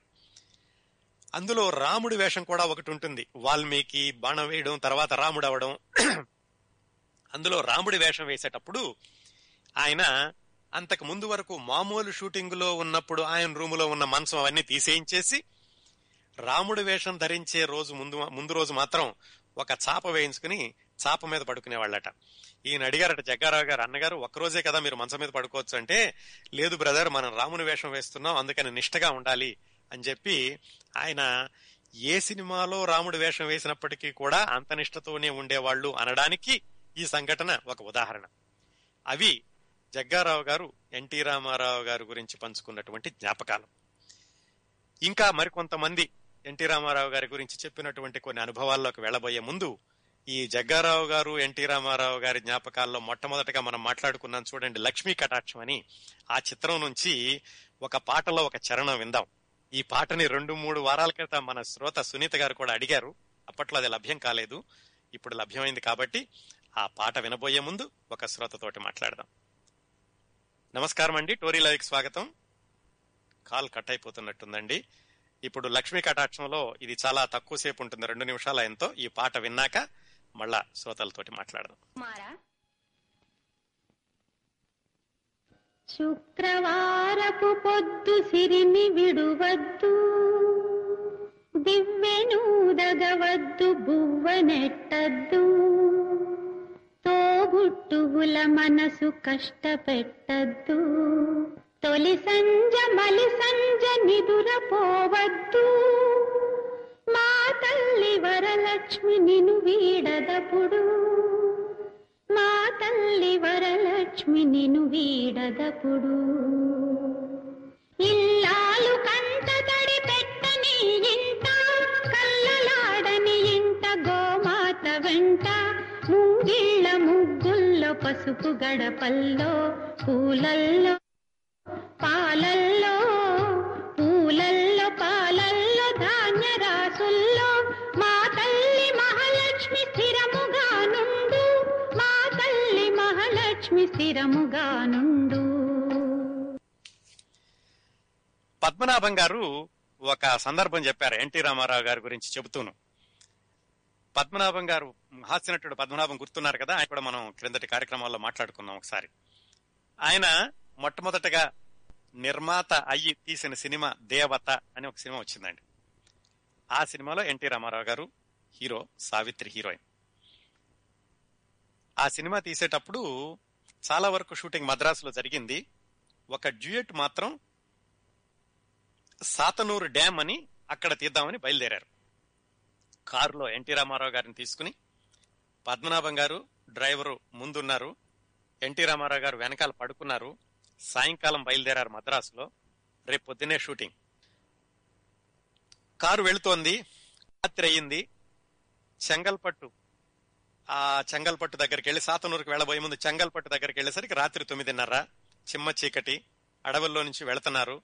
ఎన్టీ రామారావు గారు వెనకాల పడుకున్నారు సీట్లో, పద్మనాభం డ్రైవర్ పక్కన కూర్చున్నారు.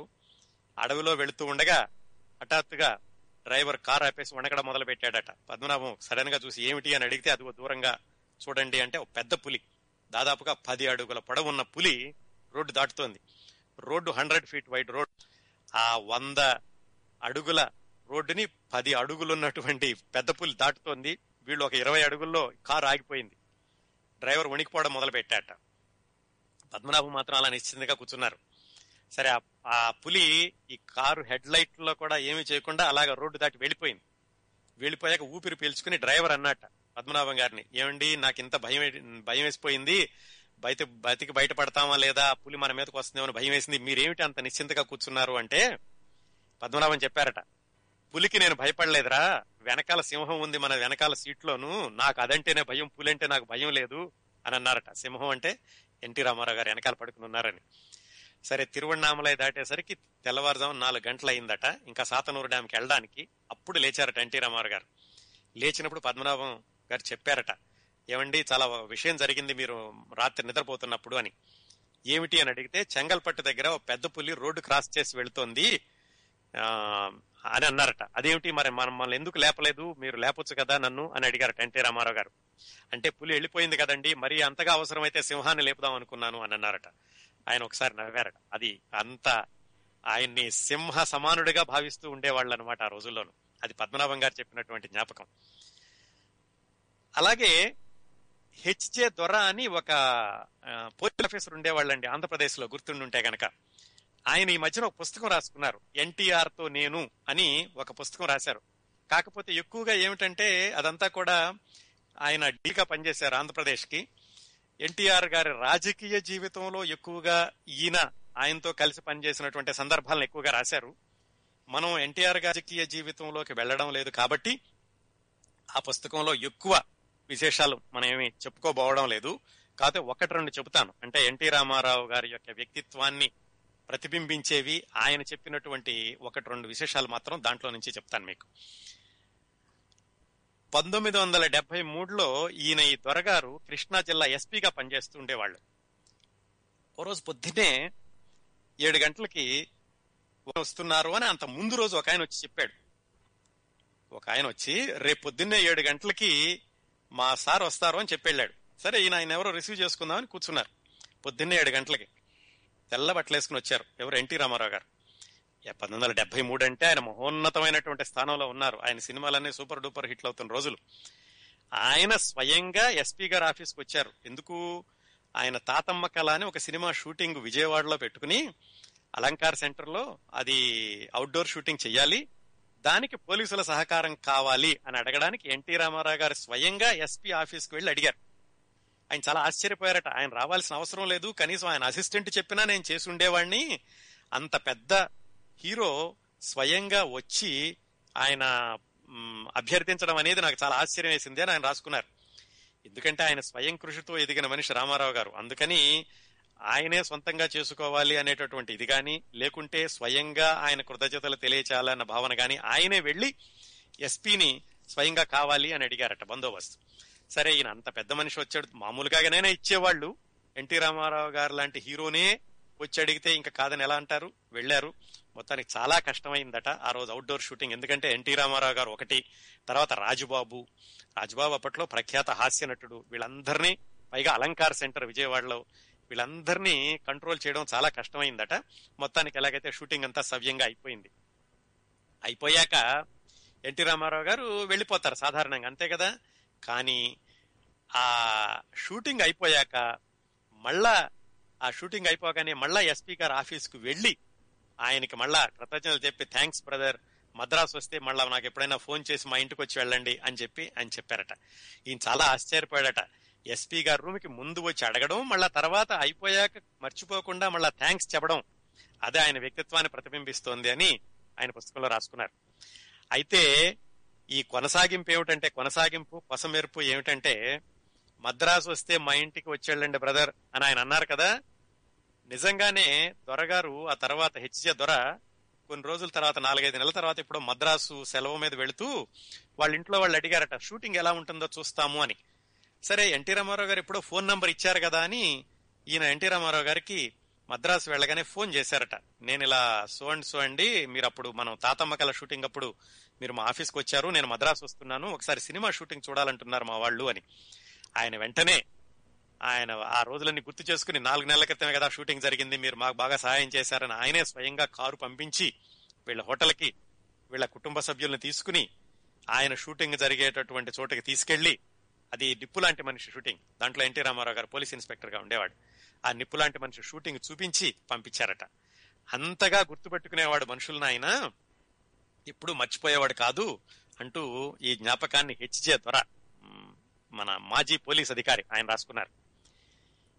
ఆయనే ఇంకొక విషయం కూడా చెప్పారు, ఎన్టీ రామారావు గారిలోని పసి మనిషికి ఉదాహరణ అంటూ చెప్పారు. ఆయన చాలా గంభీరంగా కనిపిస్తూ ఉంటాడు కానీ ఆయన చాలా చిన్నపిల్లల మనస్తత్వం.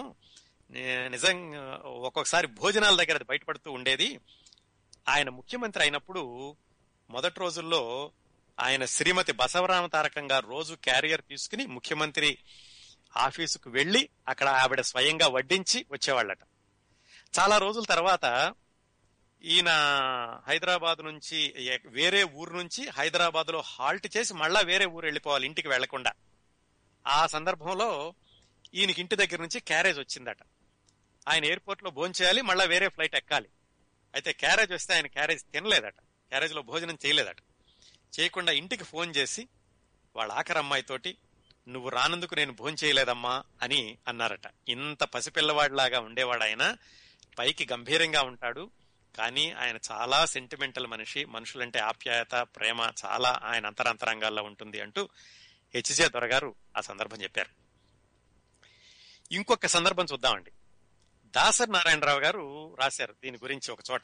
ఏమిటంటే ఆయన మొట్టమొదటిసారిగా ఎన్టీ రామారావు గారి కాంబినేషన్ లో దాసరి నారాయణరావు గారు తీసిన సినిమా మనుషులంతా ఒక్కటే. అప్పటికే దాసరి నారాయణరావు గారు అగ్రస్థానంలో ఉన్నారు దర్శకుడిగా. ఆయన ఒక్కొక్కసారి 4 సినిమాలు 5 సినిమాలు సమాంతరంగా వాటి నిర్మాణం జరగడం, ఇలాంటి రోజుల్లో ఉన్న దాసరి నారాయణరావు గారు మనుషులంతా ఒక్కటే సినిమా మొట్టమొదటిసారిగా ఎన్టీ రామారావు గారితో కలిసి పనిచేశారు. ఎన్ని దశాబ్దాలైనప్పటికీ, నటుడిగా ఎన్ని వందల పాత్రలు ధరించినప్పటికీ ఎన్టీ రామారావు గారు నటన విషయంలో ఎంత చిత్తశుద్ధితోటి సహజత్వం కోసం ఎంత పాటుపడేవాళ్ళు అనడానికి ఆయన ఒక ఉదాహరణ చెప్పారు. ఈ మనుషులంతా ఒకటే సినిమా నెల్లూరు దగ్గర, నెల్లూరుకు ఒక 5-6 కిలోమీటర్ల దూరంలో కొండ మీద ఒక గుడి మీద జరుగుతోందటండి ఆ రోజు. అదేమిటంటే ఫైటింగ్ సీన్. ఎన్టీ రామారావు గారు ఫైటర్స్ తోటి ఫైటింగ్ చేస్తూ కింద పడినప్పుడు ఆయన ఒళ్ళంతా బురద అవుతుంది, బురద గుంటలో పడడం ఏదో, అది దృశ్యం. సరే ఒంటి నిండా బురద పడేటటువంటి సీను మర్నాడు పొద్దున్నే తీయాలి. మరి రామారావు గారు అంటే చెప్పుకున్నాం కదా 7 గంటలకల్లా ఆయన సిద్ధంగా ఉండేవాడని. ఉదయం 7 గంటలకల్లా అంతా రెడీ అయిపోయారు. రామారావు గారు 6:50కే మేకప్ అయిపోయి వచ్చి కూర్చున్నారు. సడన్ గా అప్పుడు మేకప్ అతను వచ్చి చెప్పాడట, సార్ బురద కావాలి కదా, నేను బురద తీసుకురాలేదు. బురద తీసుకురావడం అంటే ఏంటంటే, సినిమాల్లో బురద అంటే మనం చూసేటటువంటి బురద హంబర్ అనేది ఒక మెటీరియల్ ఉంటుందటండి, దాన్ని నీళ్లలో కలిపితే బురదలాగా కనిపిస్తుంది, అది వాడతారట. నిజం బురద అంటే మరి కంపు, దుర్గంధం ఇవన్నీ ఉంటాయి కదా, బట్టలు పాడైపోవడం, ఇవన్నీ కాకుండా ఆ హంబర్ అనేటువంటి కృత్రిమంగా తయారు చేసిన బురదను వాడతారు. ఆ కృత్రిమంగా బురద తయారు చేయడానికి కావలసినటువంటి పదార్థాన్ని తీసుకురాలేదు అని మేకప్ మ్యాన్ చల్లగా చెప్పాట. దాసరి నారాయణరావు గారికి ఏం చేయాలో అర్థం కాలేదు. అప్పుడు గనక మనిషిని మళ్ళా నెల్లూరు పంపిస్తే కనీసం 1 అరగంట 30 గంట పడుతుంది. ఇటువైపున ఎన్టీ రామారావు గారు సిద్ధమై కూర్చున్నారు. ఆయనకి ఏం చెప్పాలో తెలియట్లేదు. ఆయన వచ్చి, ఏం బ్రదర్ ఇంకా షూటింగ్ మొదలవట్లేదా అంటుంటే ఈయన, సరే ఒక 5 నిమిషాలు సార్ అన్నారట. 5 నిమిషాల్లో ఏం చేయాలో కూడా ఈయన అనుకోలేదు. మొత్తానికి ముందు బేరమాడదాంలో 5 నిమిషాలు అన్నారు. 5 నిమిషాలు అయిపోయాక మళ్ళీ పిలిచి, ఏం నారాయణరావు గారు ఇంకా సిద్ధం కాలేదా అంటే ఇంకా ఆయన నానుస్తూ చెప్పారట, లేదండి ఇలాగా మీరు ఈరోజు ఇప్పుడు మీరు బురదలో పడేటటువంటి సీను మీ ఒళ్ళంతా బురద అంటుకుంటుంది, మీ బట్టలంతా బురద అవుతుంది, అయితే ఆ బురద ఎఫెక్ట్ కోసం అతను తీసుకురావడం మర్చిపోయాడు అని చెప్పారట. అని చెప్తే ఆయన అటు ఇటు చూసి ఇది అక్కడ దూరంగా మురుగుంట కనపడిందట. మురుగుంట దగ్గర తీయాలి ఈ ఫైటింగ్ సీన్ అంతాను. ఎందుకు బ్రదర్, ఒరిజినల్ బ్రదర్ అక్కడ బురద అక్కడ ఉండగా డూప్లికేట్ బురద ఎందుకు అని అన్నారట. అంటే ఈయన వద్దొద్దు అన్నగారు, మీరు ఆ బురదలోకి దూకొద్దు, అదంతా చాలా మురుగు వాసన వస్తుంది అంటే, ఏం బ్రదర్ బురద మురుగు వాసన కాకుండా సెంటు వాసన వస్తుందని గభాలను వెళ్ళి ఆ బురదను తీసుకుని చొక్కాకి రాసుకున్నారట. రాసుకున్నాక ఈ ఎఫెక్ట్ అంతగా కనపట్టలేదు. ఒరిజినల్ గా ఈయన ఫైటింగ్ లో కిందతే చొక్కాకి బురద అంటుకునేటటువంటి ఎఫెక్ట్ ఈయన చేత్తో తీసుకుని రాసుకుంటే రాలేదు. వద్దు, ఇలా చేస్తే అది అలికినట్టుంది, మీరు పక్కకు తప్పకుండా అని ఆయన ఎన్టీ రామారావు గారు ఒక్కసారి ఎగిరి ఆ మురుగుంటలో దూకారట. ఆ మురుగుంటలో ఆయన దూకగానే మురుగంతా బయటకి ప్రవహించడంలో వచ్చే ఉన్న దుర్గంధాన్ని తట్టుకోవడానికే చెట్లో ఉన్న వాళ్ళందరికీ కష్టమైతే, మరి దానిలో దూకిన ఎన్టీ రామారావు గారికి ఎలా ఉంటుందో వాయించుకోండి. అంతగా ఆయన ఇన్వాల్వ్ అయ్యి వద్దంటున్నా గానీ షూటింగ్ ఆపడం ఇష్టం లేక ఆ సహజత్వం కోసమని బురద గుంటలో దూకడానికి కూడా ఆయన సిద్ధపడ్డారు అని దాసరి నారాయణరావు గారు ఎన్టీ రామారావు గారి జ్ఞాపకాల గురించి చెప్తూ రాసుకున్నారు. ఇవండి పద్మనాభం గారు, హెచ్జే దొర గారు, దాసరి నారాయణరావు గారు చెప్పినటువంటి కొన్ని జ్ఞాపకాలు. నమస్కారం యుగా గారు, బాగున్నారా? బాగున్నానండి, సారీ మీ ఫ్లో డిస్టర్బ్ చేశాను. 2-3 సార్లు ట్రై ఉంటా. సాంకేతిక చెప్పండి యుగా గారు, వింటున్నారా? వింటున్నాను. ముఖ్యంగా మీకు అభినందనలు తెలపడానికి నేను ఫోన్ చేశాను. ఇది రికార్డ్ క్రియేట్ చేసినా చేయకపోయినా ఎన్టీ రామారావు గారి గురించి ఫ్యూచర్ లో ఎవరైనా ఏదైనా రీసెర్చ్ చేస్తే మీ పేరు తప్పకుండా దాంట్లో ఉంటుంది అనిపిస్తుంది నాకు. ఎందుకంటే ఇన్ని గంటలు మీరు, అబ్బా చాలా మీ డెడికేషన్, మీ సిన్సియారిటీ రియల్లీ అప్లాడబుల్ అండి. అది చెప్పడానికి అవును, చాలా చక్కగా చెప్తున్నారు. అయిపోతుందని ఒక పక్క దిగులుగున్నా ఫ్యూచర్ లో ఇంకా మంచివి తెస్తారన్నది ఆ హోప్ ఉందన్నమాట. నాకు కూడా అలాగే అనిపిస్తుంది. ఎందుకంటే 13 వారాలు రామారావు గారి గురించి ప్రతి వారం 5-6 పుస్తకాలు చదివి చదివి చదివి ఆల్మోస్ట్ ఏదో తోటి ప్రయాణం చేస్తున్నట్టుగా అనిపించింది. ఏదో కోల్పోని ఏదో వీడుకోలు చెప్తున్న సమయం లాగా. అవును, అదే అనిపించింది. హ్యాట్స్ ఆఫ్ అండి, నో లీఫ్ అన్టర్న్డ్ అన్నట్టుగా ఇంత చక్కగా మీరు అన్ని విషయాలు అన్ని కోణాల నుంచి రీసెర్చ్ చేశారు. ఇంకొక పాయింట్ కూడా నచ్చింది, అంటే నెగటివ్ ఆస్పెక్ట్స్ గురించి మాట్లాడకూడదు అని. కానీ అది కూడా ఉంటే ఇంకా ఇంకొక 2-3 వీక్స్ పోయిండేదేమో. అంటే అన్ని ఉండవులేండి ఆయనకు అగెన్స్ట్ గా, బట్ మాట్లాడే వాళ్ళు ఏదో ఒకటి మాట్లాడారు కాబట్టి ఇంకొక 2-3 వీక్స్ పోయేదేమో అని అనుకున్నాను. కానీ ఇట్స్ గుడ్, ఎప్పుడు పాజిటివ్ గా థింక్ చేయాలి. Positive side of a person చూస్తే మనకి మంచిది, అందరికి మంచిది అనమాట. Thank you. ఫిజికల్ గా కూడా పాజిటివ్ అనేది మనకి ఎనర్జీ ఇస్తుందండి, నెగటివ్ దానికి. చాలా కరెక్ట్ అండి, అదే అది. I think we all should inculcate that. కొంచెం కష్టము, బట్ ఐఎమ్ ష్యూర్ మీలాగా అందరూ ఆలోచించి ఇంకా ప్రోగ్రామ్స్ అలా చేస్తూ ఉంటే కొంచెం నెగటివిటీ అన్ని చోట్ల తగ్గుద్దని అనుకుంటున్నాను. కాబట్టి థ్యాంక్ యూ సో మచ్ అండి. Such a great programme. అంటే ఇక్కడ మనకి ఎంపీఆర్ ఆ లెవెల్లో చేస్తారు కదా, అలా చేశారు మీరు చాలా చక్కగా. అంటే వంక పెట్టాలన్నా ఏది లేదు, అయిపోతుందన్న వంక తప్ప. ఓకే అండి, మీరు కంటిన్యూ చేయండి. Thank you so much. Have a great weekend అండి. Take care. నమస్తే అండి. నమస్కారం అండి, స్టోరీ లైక్ స్వాగతం. నమస్తే సార్, నేను విజయనగరం నుంచి సీతారామారావు కొడాలి. సీతారామారావు గారు బాగున్నారా? బాగున్నాను సార్. ఏమి సార్ ఈ కార్యక్రమం మీరు ఇవాళ రేపు ముగించేస్తారని అంటే చాలా ఆశ్చర్యంగా ఉంది. అయ్యో, 13 వారాలు అయింది సార్. మీ అమ్మగారు కూడా వింటున్నారా? డెఫినెట్. అట్లా కాదు, అది అసలు ఆయన గురించి చెప్పడం అని అంటే ఒక జీవితం చాలదు. అన్ని అన్ని ఉదాహరణలు ఉంటాయి ఆయనకి. మీరు ఇప్పుడు పెర్ఫెక్షన్ గురించి చెప్తున్నారు కదా, ఆయన యాక్షన్ విషయంలో. ఆయన ఒక సినిమా యాక్ట్ చేసేటప్పుడు పేపర్లలో రాసిన విషయమే చెప్తున్నాను నేను. మామూలుగా డైరెక్టర్ని అడిగారట, ఏమండి బాగుందా అని అడిగారట. చాలా బాగుంది, ఇంతకన్నా ఎక్కువ అక్కర్లేదు, ఇది చెయ్యండి చాలా అన్నారట. అట్లా కాదు, ఇప్పుడు నేను చేసింది మీరు చెప్పినట్టు చేశాను, ఇప్పుడు ఒక మసాలా యాడ్ చేస్తాను నేను చూడండి అని చెప్పి మాస్ అప్పీల్తో ఒక సీన్ చేశా. ఆ సీన్ మాస్ అప్పీల్తో ఉండేలాగా చేశారట. డైరెక్టర్ గారు అన్నారట దీనికన్నా ఇందాకడదే బాగుంది అని. అంటే సరే అయితే మీరు చెప్పినట్టే చేస్తానండి అన్నారట. అలాగే ఆయన కోడలు దిద్దిన కాపురం సినిమా అనుకుంటాను, సావిత్రి మేడమేట్ల మీద నుంచి దిగి కిందకి రావాలి, ఆ సీనుని కనీసం ఆయన 10-12 సార్లు తీశారట. సావిత్రి కూడా అంత ఓపికగా చేసింది, చేయించిన వాడు ఎదురకుండా ఎన్టీ రామారావు కనుక. అవును.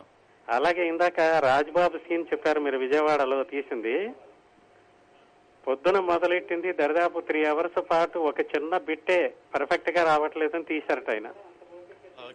ఆయన ఎండ, కింద కాళ్ళు మాడిపోతున్నాయి, ఆకలి, టైం అయిపోతుంది భోజనం టైం, ఈయన వదలడు.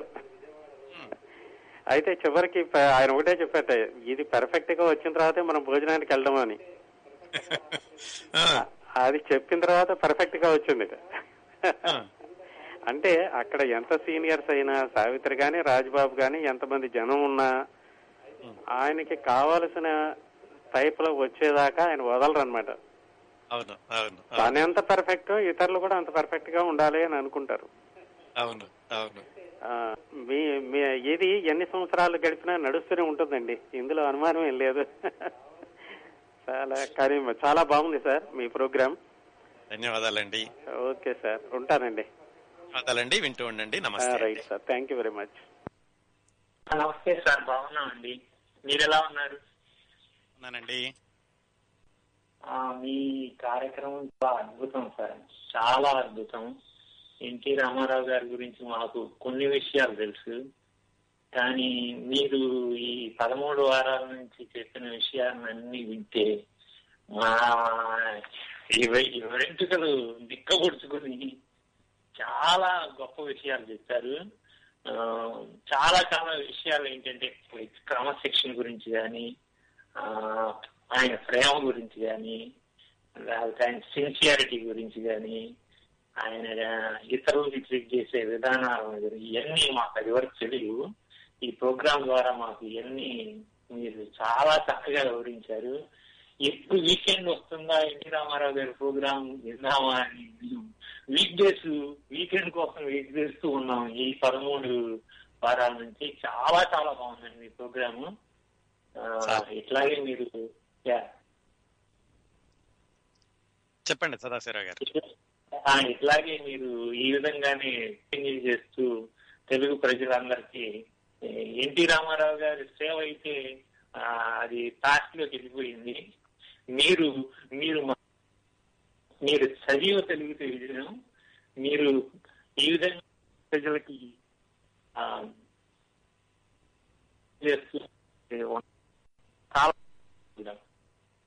చాలా ధన్యవాదాలు సదాశివరావు గారు. కొంచెం కట్ అయినట్టుందండి చివరిలో, బట్ మీ అభిమానానికి హృదయపూర్వకంగా కృతజ్ఞతలండి.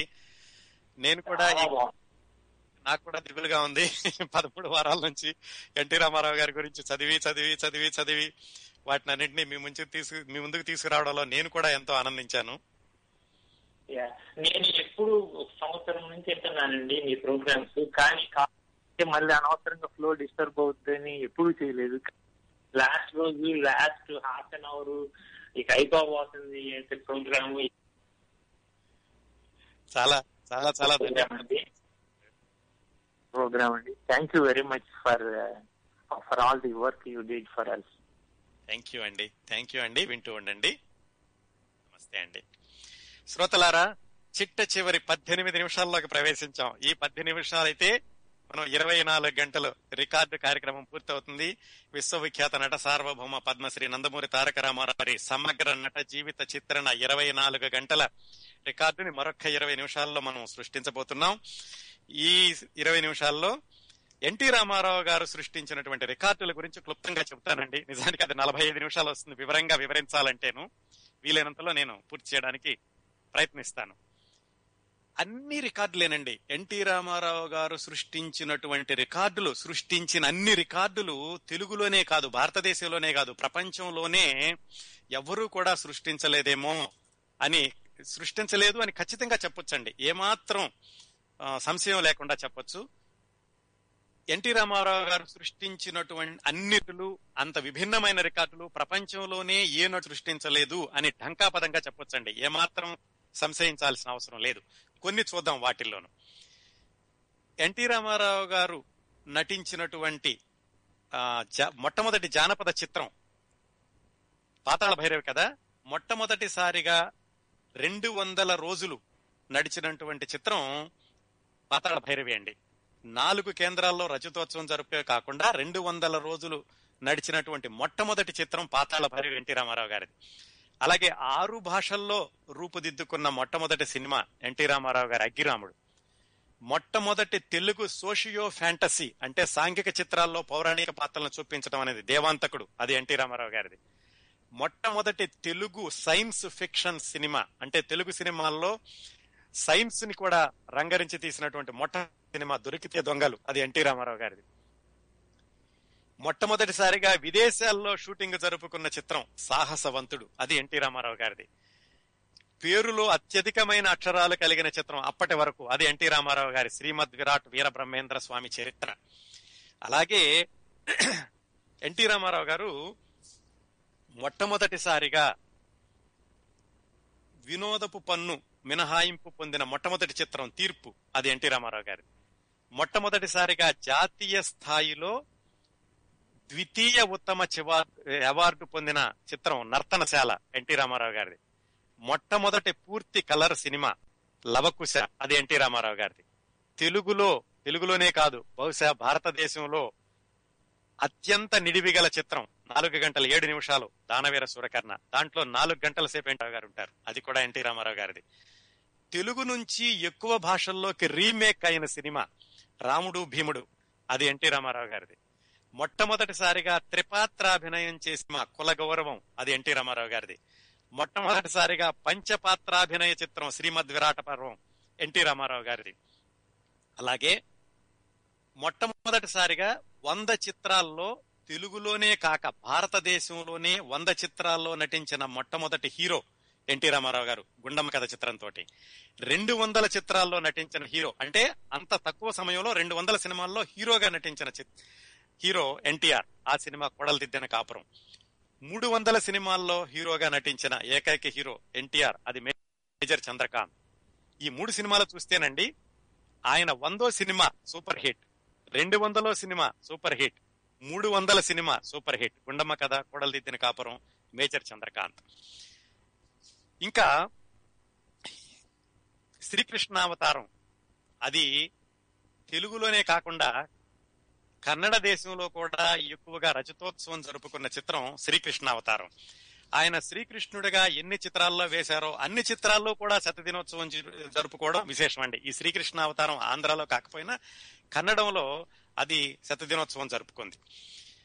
అలాగే ఈ కొన్ని ఇప్పుడు మనం శతదినోత్సవం అంటూ ఉంటాం కదండి, అంటే ఏమిటంటే 100 రోజులు ఆడడం. 100 రోజులు ఆడడం అంటే ఏమిటి? ఒకే థియేటర్లో అన్ని ఆటలు ఆడడం శతదినోత్సవం, లేకపోతే ఒకే ఊళ్ళో 2-3 థియేటర్లు ఆడడం అన్ని శతదినోత్సవం అంటారు. అలాగే ఒకే థియేటర్లో కొన్ని రోజులు 3 ఆటలు ఆడి కొన్ని రోజులు ఉదయం ఆటలు ఆడినా కానీ దాన్ని శతదినోత్సవం అంటారు. ఇలాగా మినహాయింపులు లేని శతదినోత్సవం జరుపుకున్నటువంటి ఎక్కువ చిత్రాలు ఎన్టీ రామారావు గారివి. ఆయన 301 సినిమాల్లో 277 సినిమాలు తెలుగు అయితే 152 శతదినోత్సవాలు ఉన్నాయి. అంటే మీరు ఆ నిష్పత్తి చూసుకోండి. 277లో 152 ఆయన శతదినోత్సవ చిత్రాలు, అంటే దాదాపు ప్రతి 2 సినిమాలకి 1 సినిమా 100 రోజులు ఆడిందండి. అట్లాగే మొట్టమొదటిసారిగా తెలుగులో 100 రోజులు కూడా 4 ఆటలు ఆడి శతదినోత్సవం జరుపుకున్న చిత్రం కొండవీటి సింహం. 1981లో అనంతపురంలో శాంతి థియేటర్ అనేటటువంటి థియేటర్లో 4 ఆటలు ఆడి శతదినోత్సవం జరుపుకుంది.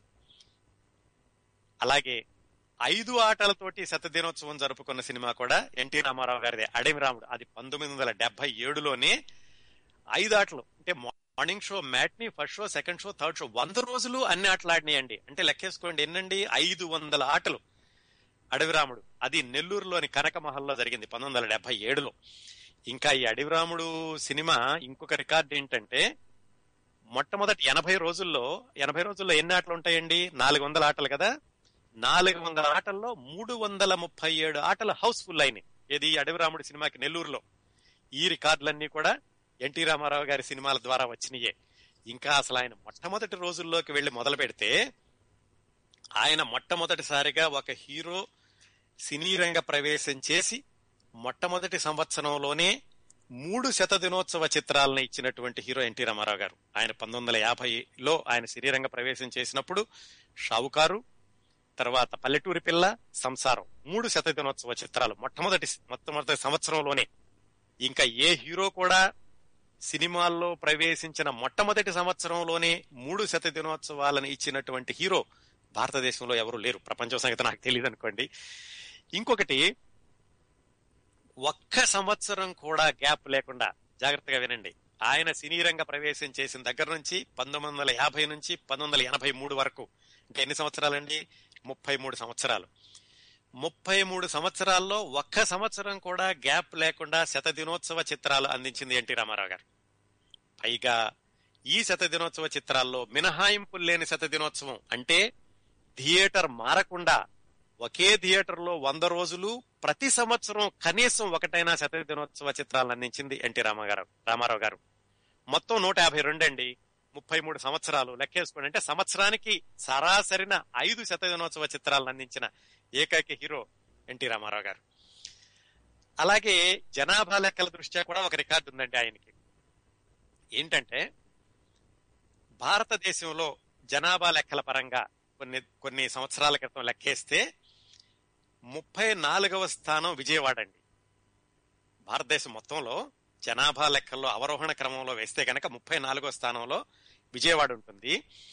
అలాగే విజయవాడ కంటే 16 రెట్లు ఎక్కువ బొంబాయి. ఇది కొన్ని సంవత్సరాల క్రితం చేసినటువంటి గణన. అయితే విజయవాడలో 122 చిత్రాలు 100వ జరుపుకున్నాయి. ఎంతమంది మనుషులుంది? బొంబాయి కంటే 16 రెట్లు తక్కువ ఉన్న విజయవాడలో 122 సినిమాలు 100వ చేసుకున్నటువంటి ఖ్యాతి ఎన్టీ రామారావు గారి సినిమాలది. అది బొంబాయిలో కూడా ఏ హీరో సినిమాలు 122 100వ జరుపుకోలేదు. ఎప్పుడు 16 రెట్లు మంది ఎక్కువ జనాభా ఉన్నప్పటికీ కూడా అక్కడ అన్ని 100వ జరగలేదు. అది కూడా ఎన్టీ రామారావు గారి రికార్డు. అలాగే లవకుశ సినిమా సృష్టించినటువంటి రికార్డులు తెలుసు కదా మీకు. మొట్టమొదటిసారిగా లవకుశ సినిమా, అది రజతోత్సవమే కాకుండా ఆ సంవత్సరం పాటుగా ఆడినటువంటి సినిమా. అలాగే ఆ రోజుల్లో 1 కోటి రూపాయలు వసూలు చేసిన మొట్టమొదటి తెలుగు సినిమా. 1 కోటి రూపాయలు కూడా మనం చెప్పుకున్నాం ఆ రోజుల్లో. ఏమిటి, పావలా టికెట్టు, అత్యధికంగా 1 రూపాయి టికెట్టు, అన్ని అంత తక్కువ డబ్బులు ఉన్నప్పటికీ కూడా 1 కోటి రూపాయలు వసూలు చేసినటువంటి సినిమా ఆ రోజుల్లో లవకుశ. అట్లాగే వీరబ్రహ్మేంద్ర స్వామి చరిత్ర గురించి కూడా ఇందాక చెప్పుకున్నాం. ఏమిటది, ప్రపంచంలోనే రికార్డు అది. 50 రెట్లు లాభాలు వసూలు చేసినటువంటి సినిమా వీరబ్రహ్మేంద్ర స్వామి చరిత్ర అని చెప్పుకున్నాం. అలాగే ఇంకా ఈ 100వ, 200వ, రజతోత్సవాల్లో ఎన్నో రికార్డులు ఉన్నాయండి. తెలుగు 1 కోటి రూపాయలు వసూలు చేసిన సినిమా, మళ్ళీ ఈ రోజు 1 కోటి రూపాయలతో పోల్చుకోకండి దీన్ని, 1 కోటి రూపాయలు వసూలు చేసిన సినిమా 1990 వరకు 15 సినిమాలు ఉన్నాయండి. 15 సినిమాల్లో 3 సినిమాలు ఒకే సంవత్సరం సూపర్ డూపర్ హిట్ అయి 1 కోటి రూపాయలు వసూలు చేసినాయి. 1977లో దానవీర సూరకర్ణ, అడవి రాముడు, యమగోళ, ఈ 3 సినిమాలు కూడా ఒకే సంవత్సరం 1 కోటి రూపాయలు వసూలు చేసినాయి. అలాగే 15 కేంద్రాల్లో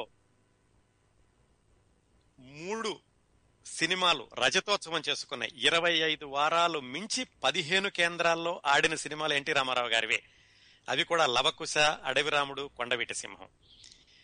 తెలుగు సినిమా హిస్టరీ మొత్తంలో 5 సినిమాలు 50 రోజులు ఆడినాయి, 50 వారాలు ఆడినాయి, క్షమించాలి, 50 వారాలు ఆడితే దాన్ని స్వర్ణోత్సవం అంటారు. 50 వారాలు అంటే 50 ఏళ్లు, 350 రోజులు.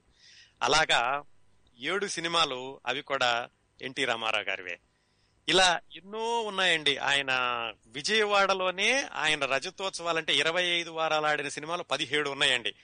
ఒక్క థియేటర్లోనే ఆయన మొట్టమొదటి సినిమా, చిట్ట చివరి సినిమా కూడా దుర్గా కళామందిర్ అని ఆ సినిమాలో ఆ థియేటర్లో విడుదలైంది. ఎన్టీ రామారావు గారిని సంక్రాంతి సార్వభౌముడు అని కూడా అంటారండి. సంక్రాంతికి అంటే కేవలం సంక్రాంతి అంటే 14-15 జనవరి 14-15 కాకుండా జనవరి 1 నుంచి 14 వరకు ఆ రోజుల్లో విడుదలై అత్యధిక చిత్రాలు విజయవంతం సాధించినవి ఎన్టీ రామారావు గారివి 21 సినిమాలు 100 రోజులు ఆడినండి. సంక్రాంతికి విడుదలై 100 రోజులు ఆడినవి 21. ఒక గుడి గంటలు మాత్రం 92 రోజులు ఆడినట్టుంది. మిగతావన్నీ కూడా 100 రోజులు ఆడినాయండి సంక్రాంతికి విడుదలైనటువంటి చిత్రాలు. ఒక సంవత్సరం ఎన్టీ రామారావు గారు సృష్టించిన ఇంకొక రికార్డు ఏంటంటే 3 సినిమాలకి జాతీయ స్థాయిలో అవార్డు తీసుకున్నారు. లవకుశ, నర్తనశాల, కర్ణన్, అది తమిళ సినిమా. 3ంటికి కూడా జాతీయ స్థాయిలో అవార్డు తీసుకుంది ఎన్టీ రామారావు గారే. అలాగే మొట్టమొదటిసారిగా విదేశాల్లో ప్రదర్శించబడిన మొట్టమొదటి సినిమా మల్లేశ్వరి ఎన్టీ రామారావు గారిది. మొట్టమొదటిసారిగా ఇంటర్నేషనల్ ఫిల్మ్ ఫెస్టివల్ కి ఎన్నికైనటువంటి సినిమా పాతాళ భైరవి ఎన్టీ రామారావు గారిది. ఎన్నని చెప్పాలండి, ఇలాగా నేను ఒక 30-32 ఉన్నాయి. ఇంకా చాలా చెప్పుకోవచ్చు. పైగా ఈ రికార్డుల గురించి వివరించవచ్చు కూడా, ఒక్కొక్క రికార్డు ఎలా వచ్చింది ఏమిటి అనేది. ఇంకొకటి చెప్తాను. 1965లో 8 సినిమాలు శతదినోత్సవం జరుపుకున్న ఎన్టీ రామారావు గారివి. ఆ రికార్డు తర్వాత ఇంకెవ్వరికీ లేదు. 8 సినిమాలండి 1965లో. ఇంకొక సంవత్సరం గుర్తులేదండి నాకు సరిగ్గాను. 1980లో వచ్చిన ఎన్టీ రామారావు గారి సినిమాలన్నిటిల్లోనూ టైటిల్ రోల్స్ ఆయనే వేశారు. అంటే ఆయన టైటిల్ రోల్ మీదే సినిమాలన్నీ వచ్చినాయి 1980లో. ఆ రికార్డు కూడా ఎవరికీ లేదు. అలాగే 300 రోజులు ప్రదర్శించబడినటువంటి సినిమాలు 20 నెలల వ్యవధిలో, అంటే 2 సంవత్సరాలలోపే 4 సినిమాలు 300 రోజులు ప్రదర్శించబడినాయి. ఆ రికార్డు ఎన్టీ రామారావు గారిది. సర్దార్ పాపారాయుడు, కొండవీటి సింహం, జస్టిస్ చౌదరి, బొబ్బిలి పులి, 300 రోజులు ఆడిన 4 సినిమాలు 200 రోజుల వ్యవధిలో విడుదలైనవి. ఇంకా చాలా ఉన్నాయండి రికార్డులన్నీను. వీటన్నింటినీ మించి అత్యధికమైనటువంటి ఎన్టీ రామారావు గారు సృష్టించిన రికార్డు ఏమిటి అని అడిగితే, అది అశేష ఆంధ్ర ప్రజానీకానికి అన్నగారు, ఆయన సామాన్య ప్రేక్షకుడికి సైతం ఎన్టీ ఓడు. అది అన్నింటికీ మించి ఆయన సంపాదించుకున్నటువంటి అత్యంత ఘనమైన పురస్కారం అవండి ఎన్టీ రామారావు గారి నట జీవిత సమగ్ర చిత్రణ. 24 గంటల కార్యక్రమాన్ని దిగ్విజయంగా పూర్తి చేశాం. బహుశా ఇది రికార్డు అనుకుంటున్నాను. తొందరలోనే మరింత పరిశోధించి ఈ రికార్డును కూడా ప్రకటించడం జరుగుతుంది. మరొక్కసారి మన కార్యక్రమానికి ఈ సమాచార సేకరణలో ఉపయోగపడిన పుస్తకాల రచయితలని ఒకసారి గుర్తు చేస్తాను. లక్ష్మీ పార్వతి గారు, వినాయక రావు గారు, పులగం చిన్నారాయణ గారు, అలాగే విజయ చిత్ర సినిమా రంగం పుస్తకాలు, వీళ్ళందరికీ కూడా మనందరి తరఫున ఒకసారి కృతజ్ఞతలు తెలియచేద్దాం. చాలా ఉద్విగ్నంగా ఉంది ఈ కార్యక్రమాన్ని పూర్తి చేయడానికి. 24 గంటల పాటు మొదలుపెట్టినప్పుడు సావిత్రి గారి కార్యక్రమమే 3 వారాలు 6 గంటలు అనుకున్నాం. తర్వాత దానికంటే ఎక్కువగా 8 గంటలు కానీ 10 గంటలు కానీ చేద్దాంలే అనుకున్నాను. ఒకసారి సమాచార సేకరణ మొదలు పెట్టాక సరే 10 వారాలు చేస్తే బాగుంటుందేమో అనుకున్నాను. సరే తర్వాత 20 గంటలతో ముగిద్దాంలే అనుకున్నాను. అది 24 గంటలకి ఇప్పటికి కూడా నాకు ఇంకా సమాచారం ఉందండి. ఇంకొక 4-5 గంటలు వెళ్ళొచ్చు. 24 గంటలు ఒక రికార్డుగా ఉంటుందని ఇంతటితో ఆపేస్తున్నాను.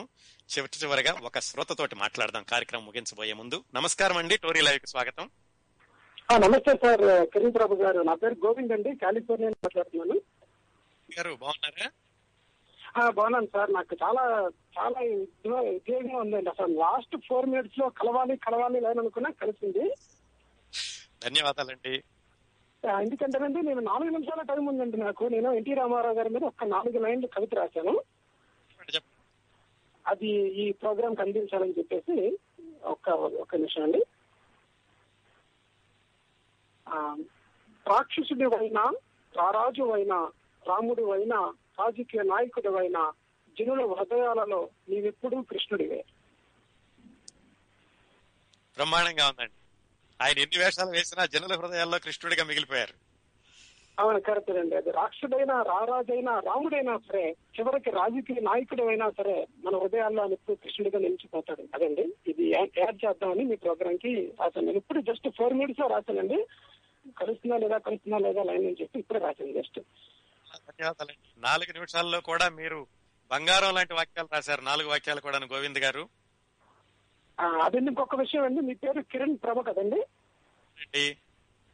అవునండి. కిరణ్ ప్రభ అంటే కిరణాలు, సూర్యకిరణాలు, ప్రభ అంటే వెలుగు.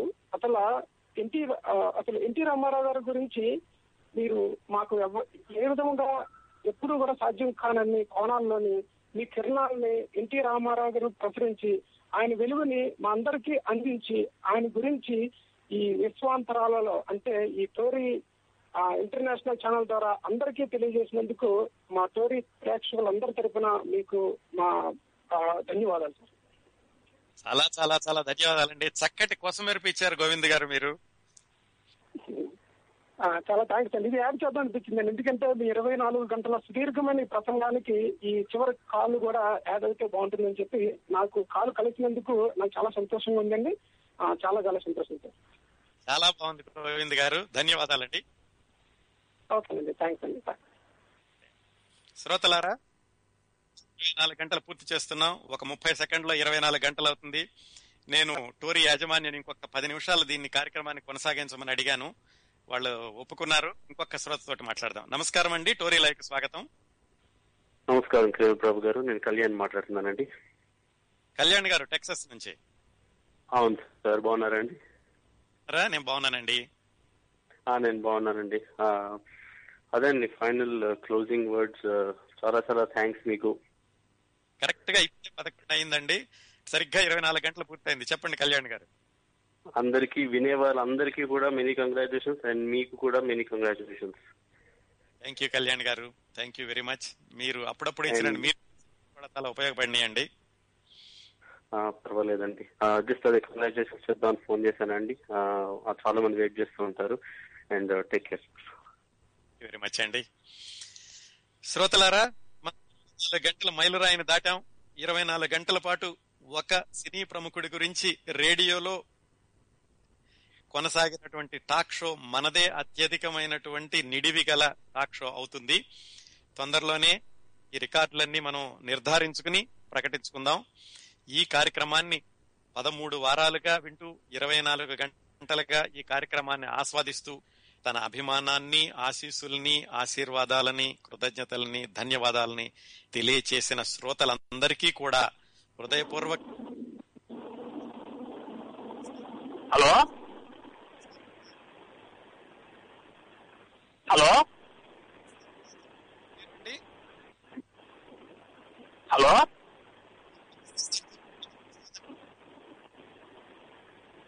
హలో నా పేరు గోవర్ధన్ రావు అండి. నేను సియాటిల్, వాషింగ్టన్ అని మాట్లాడుతున్నాను. గోవర్ధన్ రావు గారు, మీది నిమ్మకూరు కదా, ఎన్టీ రామారావు గారు పక్కిల్లు. అవునండి, అవును. చెప్పండి సార్. చాలా అంటే చాలా బాగుందండి. మీరు అసలు ముగింపు చెప్తా అంటే, నేను అంటే డ్రైవ్ చేస్తున్నానండి, నా ఒళ్ళు ఒకసారి పులకరించిపోతా, ఇది గూస్ బంప్స్ వచ్చాయన్నమాట. చెప్తున్నాను కదా. చాలా ధన్యవాదాలండి. ఎంతో ఎంతో సంతోషంగా ఉంటుంది ఇది, కానీ ఒక విధంగా కొంచెం బాధగా కూడా ఉంది, ఇలా అయిపోయింది అప్పుడేనా అని చెప్పేసి. అవును, నాకు అలాగే అనిపించిందండి, కానీ ఏదో ఒక చోట మనం దీన్ని ఒక ఫుల్ స్టాప్ పెట్టాలి కదా. కరెక్టేనండి. తరాలకు కూడా మీరు చాలా గుర్తుండేటట్టు చాలా అంటే చాలా బాగా చెప్తారండి. ధన్యవాదాలండి. ఆయన ఇంకా చెప్పాల్సి ఇంకా చాలా ఉన్నాయండి, కానీ సమయాభావం వలన మీరు అంటే అన్ని కవర్ చేయలేకపోయారు, కానీ చాలా మంచి మంచి పాయింట్స్ అన్ని కవర్ చేశారు మీరు. అవునండి. Once again thank you so much అండి. థ్యాంక్ యూ గోవర్ధన్ రావు గారు, బాగుంది. చిట్ట చివరి కాలు నిమ్మకూరు వాసి నుంచి తీసుకోవడం కూడా ఈ కార్యక్రమానికి చక్కటి కోసమెరుపు. ధన్యవాదాలు గోవర్ధన్ రావు గారు. థ్యాంక్ యూ సో మచ్ అండి. ఇన్ని విషయాక శ్రోతలందరికీ కూడా ధన్యవాదాలు తెలియజేశాక ఒక్క విషయం అండి. నమస్కారం అండి, టోరీ లైవ్కి స్వాగతం. కిరణ్ ప్రభు గారు, నేను రవి, హార్ట్ఫోర్డ్, కర్ణాటక నుంచి మాట్లాడుతున్నానండి. ఇన్ని రోజులు మీరు ప్రోగ్రామ్ లో డిస్టర్బ్ చేయడం ఇష్టం, నాకు కాల్ చేయలేదు, బట్ ఇప్పుడు ఈ ప్రోగ్రామ్ అయిపోయింది కాబట్టి మీకు ధన్యవాదాలు చెప్తాను, కాల్ చేశాను. ఈ ప్రోగ్రామ్ అయితే నభూతో నభూషిస్తండి, దాంట్లో ఇంకా సందేహమే లేదు. ఈ ప్రోగ్రామ్ తో నాకు తెలిసి మీకు లక్షలాది అభిమానులు ప్రపంచవ్యాప్తంగా అయి ఉంటారనే దాంట్లో కూడా అసలు సందేహం అనేది లేదనమాట. ఇలాగే ఇంకా మంచి ప్రోగ్రామ్స్ చేస్తూ మన తెలుగు వారందరికీ కొత్త కొత్త విషయాలు బాగా విశ్లేషించి చెప్తూ చేయాలని చెప్పి మనస్ఫూర్తిగా కోరుకుంటున్నానండి. Thank you, thank you very much Ravi గారు, హృదయపూర్వక ధన్యవాదాలు. మీరు ఎదువరకు నేను మాట్లాడినప్పుడు మీ వాయిస్ గురించి మాట్లాడాను, అది మీరు మీ తండ్రి గారిని రిఫర్ చేశారు, వారికి కూడా చాలా ధన్యవాదాలు. మీకు ఇంత మంచి వాయిస్ నిచ్చి ప్రపంచ అభిమానుల్లో మీరు చూరుకున్నందుకు థ్యాంక్ యూ అండి. Thank you very much. Okay అండి కిరణ్ బాబు గారు, ఉంటానండి. ధన్యవాదాలండి. శ్రోతలారా, మనం ఎలాగైతే మనం రచయితల్ని గుర్తు చేసుకున్నామో, అలాగే ఈ 13 వారాల్లో నాకు ఎంతో సహకారాన్ని అందించిన మన సాంకేతిక వర్గాన్ని, టూరీలో యాజమాన్యాన్ని కూడా మనం థ్యాంక్స్ చెప్తాం. హలో, నమస్కారం అండి కిరణ్ బాబు గారు. హలో హలో నమస్తే. మీ ప్రోగ్రామ్ చాలా బాగుందండి, డిస్టర్బ్ చేయదలుచుకోలేదు, అందుకని ఫోన్ చేయలేదు. చాలా బాగుందని చెప్పి ఫోన్ చేస్తున్నాను. చికాగో నుంచి కృష్ణవేణి అండి. చాలా ధన్యవాదాలు. చాలా చాలా చాలా చాలా బాగుందండి.